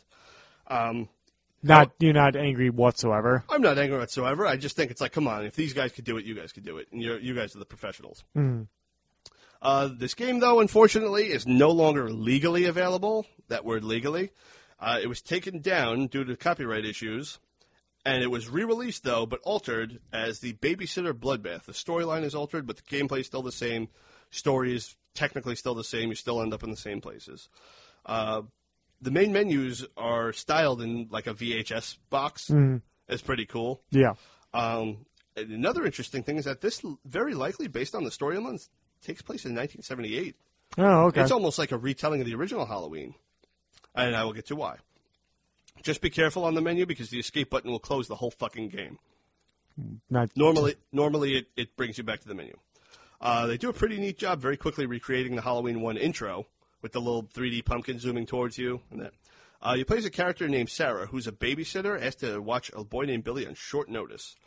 Um, oh no, it was this game that had the five five five seven eight nine eight is the parents' number. Oh, okay. Total nod. Um, the parents tell you that the kid makes his own bedtime and you can just do whatever you want. So character wasn't written very well as this. Animations are primitive as the fucking graphics. This is the one where the kid is like He runs in a circle throughout the house all the time, like he's like he's fucking filled with sugar cookies. Yeah. And when I say the graphics are fucking primitive, one of the things with two of the characters in the game, uh, Billy and the male later male character Jack, they do this thing with their hair. Now, for primitive 3D graphics, often what they would do is that the top texture of the character's head would be, you know, the hair texture. You would have a hair texture, and they would add like polygonal 3D hair on top of it, and the two textures would blend together, creating a hairstyle. Right. In this game, the two textures are often two two shades of the same color. So Billy's hair is like two toned in patches. so is so is Jack, the boyfriend. The animations of him running around in circle are hilarious. Sarah has no sideburns whatsoever. She shaved them. They seem to be because they didn't put them there or whatever. Um, after turning on the t- finding the remote, your first task with turning on the TV for Billy, uh, you find the remote upstairs. Now this house is is not lit at all. Very few rooms are lit, and apparently there's no light switches in this No. house. But upstairs you find a flashlight. Now I played this primarily in first person. It gives it quite the eerie atmosphere. You played this with me. I remember the first person was kind of making you a little bit queasy. Yeah. So we switched back to what we switched to fixed or third. Uh, I think we went back to third at that point. We because it was like because I just kind of felt like it was going to be like a jump scare video that Michael would pop up anywhere and like really startle us. and I That's was- why I did it. But to my to my uh, sadness, that doesn't come till much later. No. Um, after turn, find the remote, turn on the TV for Billy, you get a phone call with nothing but very heavy breathing. The phone rings again, and it's her friend Jill. She gives you her number to call her back from, which you never need to at all in the rest of the game. That's another thing about a lot of these fan made games is that there's a lot of things here that have no payoff whatsoever. No. Uh, Joe wants her to call a guy that she's met named Jack, but she leaves the number. Uh, Sarah says she left the number in her coat pocket. So you go to get your coat out of the closet. Billy has stolen the number, and you got to chase him around the house to get it. This is where the slippery controls come into play that drive you fucking nuts. So you get a hold of Billy, you get Jack's number, you call, and he decides to come over. Once you put Billy to bed, they're all just good drinks. So we, we're introduced to a protagonist who's an ir- irresponsible pain in the ass bitch who just wants to get wasted. Yeah. Um, Billy is hungry, and uh, you have to make him food. Yeah. So in Resident Evil style, you all the only food that's available is a box of C3POs Yes. driving home the era, and a thing of milk, and you make him a bowl of cereal to eat. Um, yeah, there's a ton of closets in this house, adding to the claustrophobia of it. None of them really come into play at all. Um, but when you go into one of the rooms, there's a radio there. You can turn on, listen, and the radio is warning. You can hear like this fancy jazz music of the day, like big band stuff. But then a broadcast will be interrupted by a special report of an escaped killer, Michael Myers, escaping from Smith Grove. If you have any lead to his whereabouts, call the police at blah blah blah blah blah, which is fucking useless because Michael cuts the power when he finally arrives. So Yeah. it's another useless thing. Uh, the den is the safe room, and VC- VHS tapes are your save points. There's only three in the whole game. You Right. can only save your game three times. Pretty fucking annoying. There's a safe that lets you store items, which I have to. It's very Resident Evil based. After putting Billy to sleep and getting the bottle of liquor for you and Jack, the doorbell rings, but no one is there. Upon investigation, Jack pops out to scare the shit out of you. You know, it does a good job of setting up the scares. Really, the atmosphere is great in all these. Uh, after settling in, Sarah goes to grab a beer, but she hears the sound of glass breaking outside, and she sends Jack. Jack goes out to investigate. You know, as you walk back to the to the living room, all of a sudden you hear Jack scream "fucking bloody murder." Ooh. Um, For me, the game froze, and upon reload, the flashlight was gone. I had a lot of issues with uh, bugs in this, so uh, ex- when I finally was able to get it to work, examining the outside, you find an axe out in the backyard for your weapon. Now, the backyard, I think to do it must be this must be in the California redwoods because they're doing some heavy logging. Yeah. The backyard is very hard to navigate because there's a lot of obstructions from logs and trees and bushes and shit. You find a shed that's locked, padlocked. Uh, there's a garage you get go into, but you can't do anything. There's a car there. It has no gas in it, you know, because Yeah, you gotta get fuel and put it in the gas. well, you always leave a car with no gas just lying around. But as you investigate, you find Jack. He's dead. He's been impaled through the fence with a screwdriver. Ooh. I did not know this. You're supposed to take the screwdriver with you. Oh, jeez. Now, when that happens, the camera splits into all three views at once, like all three views of frame, almost like a comic book. I was immediately confused, had no idea what the fuck I was supposed to do. I ran back to the door. You're actually supposed to hit the action button to pound on the door to get Billy to let you in, but Michael's approaching. There's one that's actually a scene from him. Uh, I got killed, and upon loading a new game, an interesting bug happened where it partially continued where I left off, but also partially loaded a new game, where Billy comes to let you in at the scene where you're introduced to Sarah's parents. So the game is now fucked. Oh Jesus! A bug has happened, so now I'm in a part that I can't advance forward from, where I'm, where Sarah's dad is there. He's just standing still like a total statue because the game has loaded into memory a new game as well as my where I last left off. So, uh, got to the this the final straw was when I started a new game. I picked up the flashlight and it wasn't in my inventory. So I said, "Fuck it." I finished by watching a let's play. Um, I watched by uh, channel PB Horror Games and I don't know how to pronounce this. Raid R A E D Wolf Gamer. One of them actually had no commentary, and the other one was a guy watching it and screaming along, and right? screaming like a little girl along. But Yes, that that one I think I've seen. Um, you're supposed to take the screwdriver. You're supposed to bang on the door, and then Billy's supposed to awake and let you in. But as you're let in, you hear the sound of a nearby window breaking, and you know Michael's in. Now at this point, Michael could pop out at any place. He's following you around. This is where like you're on your fucking toes because he could pop out anywhere. Uh, going up the stairs, you use the screwdriver you got to pry open the rusty laundry hatch and go down the basement. That, I don't know how you, a grown woman would fit and Okay. not break her fucking both ankles and knees on the way down, but okay. Uh, exploring the basement, you find bolt cutters for the shed, revolver ammo, and the master bedroom key, which has been locked up to this point. Uh, there's no way to drop up I- drop items that you have. You have to fucking put them in the safe to free up inventory. So if you didn't come to this basement with items, there's a good chance he's going to catch you. The Let's Play with no commentary I watched, I believe that was the uh, PB Horror Games one, did it with very little issue because he managed his inventory well. The other guy, Raed Wolf Gamer, he was getting chased left and right and getting killed all the time. You go up to the master bedroom and you find the revolver and more ammo. But upon leaving, Michael's in pursuit. Uh, music cues lead me to believe he could follow you through different loaded areas because the the first floor and the second floor are two separate areas that load. You Yeah. go into them, and just based on the music cues, it, the game remembers where he is and follows you. Hmm. So you go to the outside outside hedge, open it with the bolt cutters to find the gas can. You gas up the car, but Michael enters right when it's done, and you got to you know shoot him with the revolver. Um, after you kill him, he's like, every time you shoot him, they have textures load of him getting bloodier and bloodier, mm. but not like where you shot him. He's just progressively getting bloody until he's like this big red smear, until he looks like Gossamer from the fucking Bugs Bunny cartoon, until he looks like such an interesting monster. It just imagine like the little like see-through avatar of Max Payne when it gets filled up, like how more how Yeah. more you hurt. Like that's how that's Like what I'm literally, imagining. That's like- what I'm imagining right now. It's hilarious. Even in places you didn't shoot him, he's covered in blood for some reason. But Billy arrives, and you leave to the, you know, you get in the car, you leave, the screen turns black, and you hear the sound of peeling out and crashing into shit. I don't know if Sarah had actually consumed some of that liquor before. At the police station, Lieutenant Breaker explains the situation, informs you that when the cops arrive, Michael was gone, and he'll have her taken to the hospital. End credits. That's it. Average playtime is 30 minutes, I saw for Let's Plays. Hmm. You can beat this game in half a fucking hour. It's enjoyable. It is scary, but like it is like it is.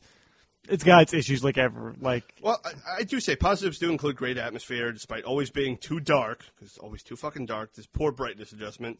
Uh, good use of music cues and sound effects in the movies. Even, and it has a lot of instances of silence, like Halloween the Awakening, where Michael can make you feel anywhere. It uses silence to its advantage, but often, sometimes maybe just the sound of like a ticking clock would have helped something. The sound of just like, to break it up. yeah, the sound of maybe like cars driving outside the window, just for that. But it's it's used effectively. Negatives were just that it's too fucking buggy and glitchy. At least for me. I mean, I'm using it on a modern, Windows 10 computer. Um, the whole, all, the the graphics look like shit, and it's like I, I know this was probably one guy who made it. I don't want to criticize, you know, but it's like, come on, man. Yeah. Um, our next thing we have came out same year. This now the next two things we have are actually licensed Halloween DLC for an existing game. Um, first, we have the 2003 uh, Call of Duty game, Call of Duty Ghosts. 2003. 2003, my God, shit, I'm sorry. 2013, same year as this game. Um, where is it? What the first map pack, uh, Onslaught, was released, you know, for three six for all the consoles, and one of the multiplayer maps, Fog, is has uh, Michael Myers in it. Now, what's cool about it is that I, I think that they went to make a multiplayer map that was based as like their tribute to horror because it takes place in a spooky campground. Right. So you know Michael Myers does not. None of the Halloweens take place in a campground.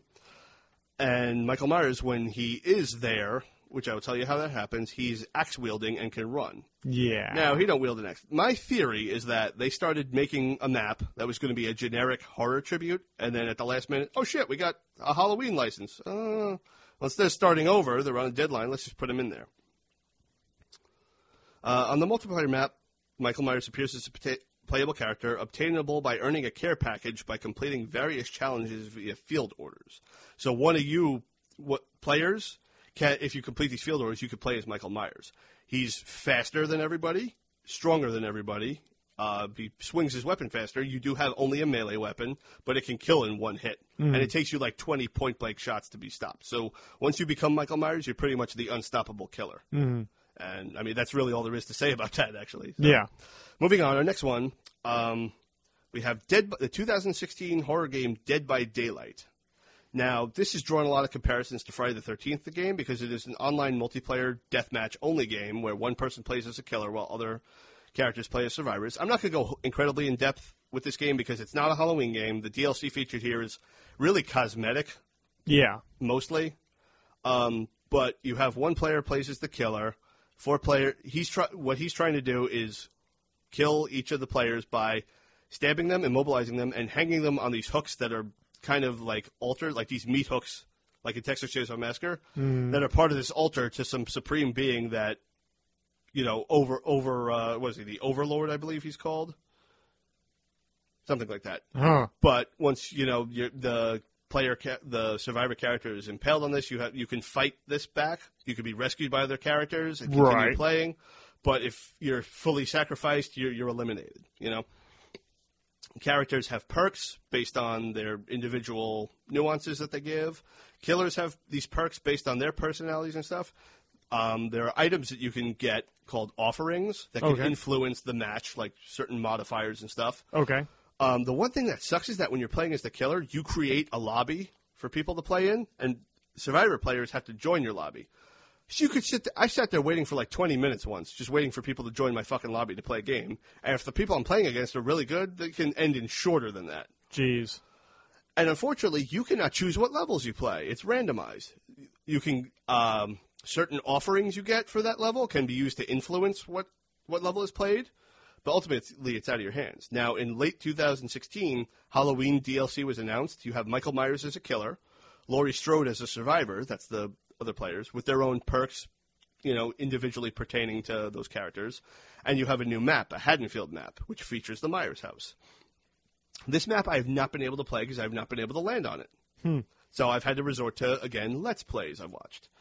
Um, the map it, it's not bad. It's well made, but the the issue I have with it is that its atmosphere is of this spooky, horrible murder town, which Haddonfield is not. Haddonfield is portrayed as this old looking, sleepy, everyday Midwestern town, and the Myers house is the spooky part that stands out. You know, Right. It's like when when when street block that the Myers house is on, you'd see nice house, nice house, nice house, nice house, spooky house, nice house, nice house, nice Yeah. house, run down spooky, but everything's run down and spooky. And a lot of these houses contain the same wallpaper textures, floor textures, so it's like it's like every house looks the same. And It seems like an infection from the Myers house is just spread out and it's Yeah. contaminated every other house nearby. There's like a strewn cop car about, you know, uh, news van, I think. Now, as for the Myers house itself, the exteriors look promising. There's the actual pumpkin from the opening credits sitting on the porch. There's a Strode Realty Realty house sitting in the lawn. But when you get in the house, the layout is very off. Um, you, cannot explore the left side of the house; it's cut off because there's a basement area. To e- in each map, there's like a basement area that's kind of like the killer's lair. That one is located there.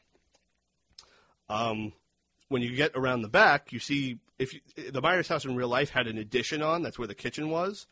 Right now, where it actually stands, that addition was get rid of and has not been brought back. So, say you were actually visit the Myers house and retrace Michael's footsteps. As you're moving towards the back of the house, the back of the house would end sooner than it actually did in the movie. Oh, okay. Because that addition was was done away with and not brought back. Gotcha. The addition is there, but it's now a porch. So the house is physically shorter than it's supposed to. And when you go in, the living room is there. There's no dining room. There's just a couch strewn there. It's pretty inaccurate. I mean, this is DLC. I'm not going to harp on it too much. I mean, I am a stickler for this shit. It's cool you get to play in the Myers house and play as Michael Myers, and you do walk. Your movement speed is walking, but one of your perks is about your obsession. Like one randomized player becomes your obsession, and there's perks where like you move faster when you target your obsession, or if you a killer uh, a survivor got away, you have a perk where you could move faster to keep chasing them. You know, like there's the playing with your food perk, Mm. like Michael Myers does. All the perks are influenced by that, but it's just, it's a solid game. I'm not big into online multiplayer stuff. If they were to make it, more, I, I'm a bigger fan of Friday the Thirteenth. The game that's the one that draws the most comparisons to because it's a mm. horror game.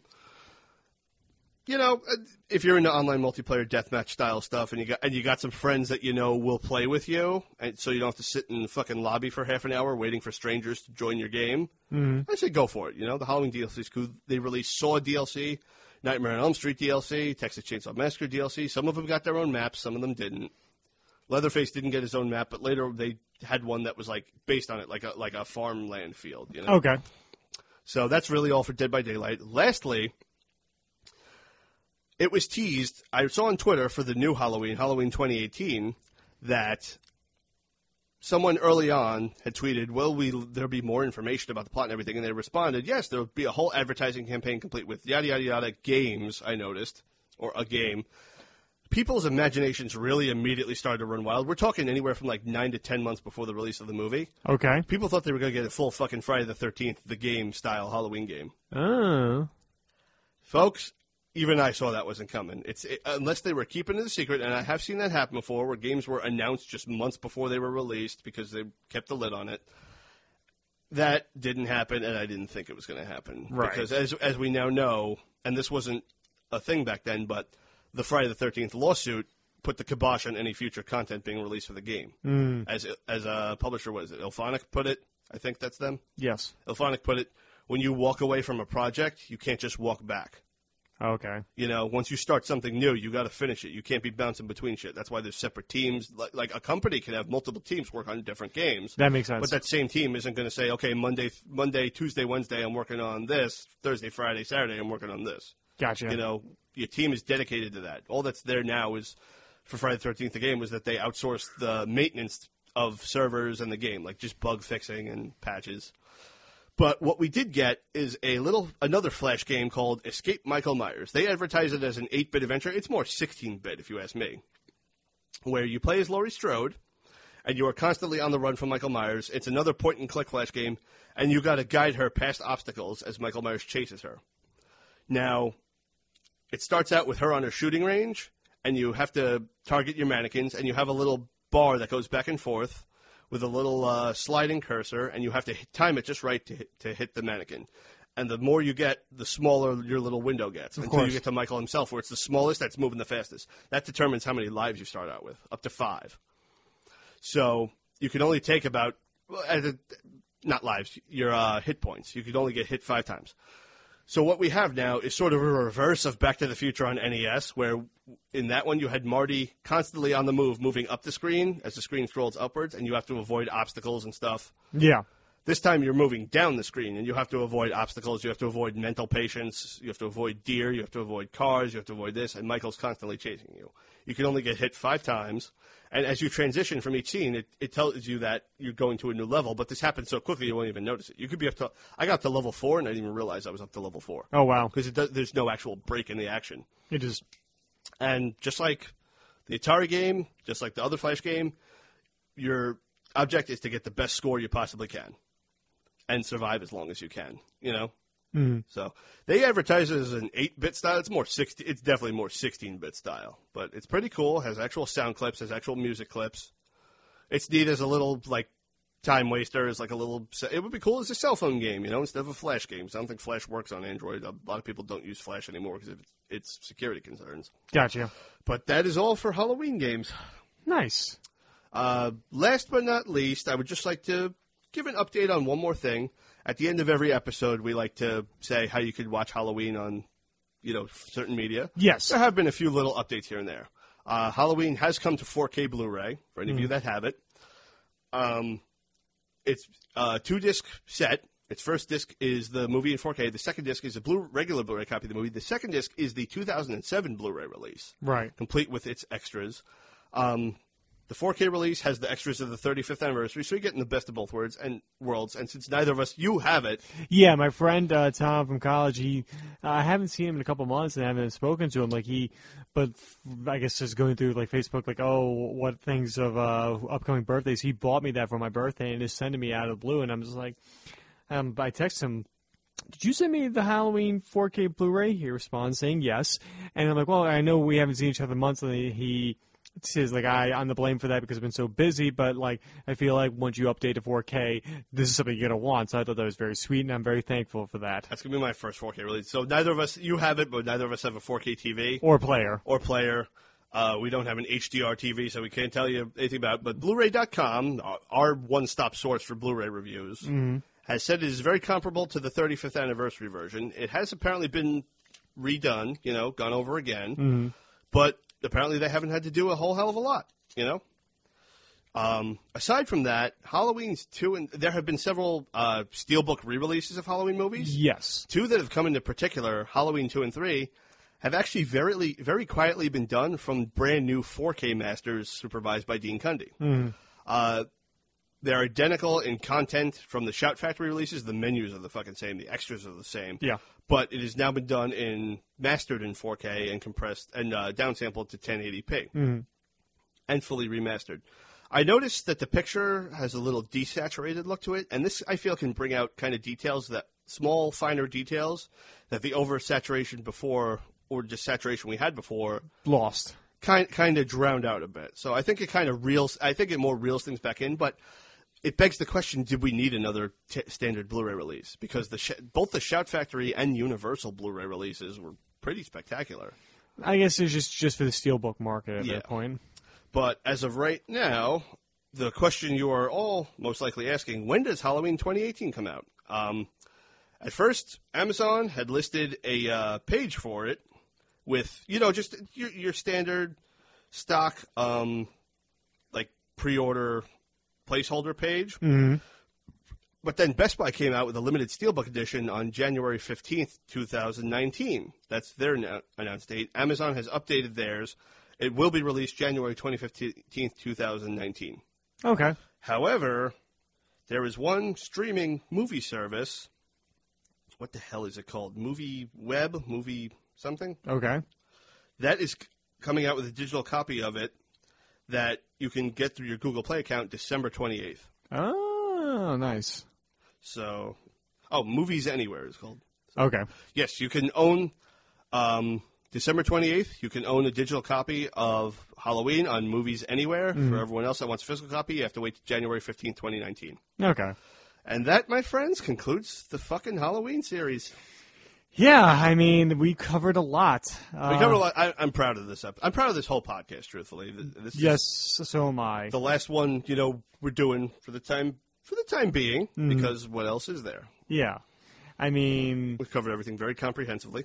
right, and to much to like a lot of people have liked it, so I'm very thankful for the people who have um, reached out saying they enjoyed the show and everything. So I appreciate each and every one of you. So thank you for that. Although we've come Uh, to the end of the road, still Yeah. I can't let go. It's unnatural. I belong to you. You belong to me. I belong to you. Sorry. I'm kind of sad now. I know, but like saying goodbye. I know. I mean, I know people have suggested us tackling another horror series, so we may do that in the future. I'm not sure because I know, like, we'll see. We What is there that we have this level of passion for, and Some- that we could go as deep with? I have an idea. We'll toy with that, and we'll, we'll listeners will have to listen in to find out more about that. So. Uh, you'll have to, if we continue this, you'll find out very soon. So, Mike, I want to say thank you for on this journey that we've gone on. This, for is a, this has been fun, man. It's what has been, and it's we chronicled like it's weird seeing our our year chronicled like on this podcast because of it. Well, you know what? To, to, to truly close this all out, because this as we know, they want to put out another sequel. Halloween will never truly end. No. If I may end this with a quote from John Carpenter, much like the killer himself, how the Halloween series never seems to die. So with with more Halloween that arrives in the future, we will be back one day. Yes. But uh, if anybody, uh, I know you don't have any social media, so you don't have anything to plug there. But if you want to follow me on social media, you can follow me on Twitter at Timothy Rooney 2 my Instagram at trooney1012. My other podcast, Please Rewind, the RF4RM Retro Show, which you can find at rf4rm.com, along with the other shows in the Real Fans for Real Movies Network. And my YouTube page, Through the Lens Productions. And there, might be some stuff coming that way very soon. But I want to say thank you, and we'll be talking to you soon. Peace out, folks.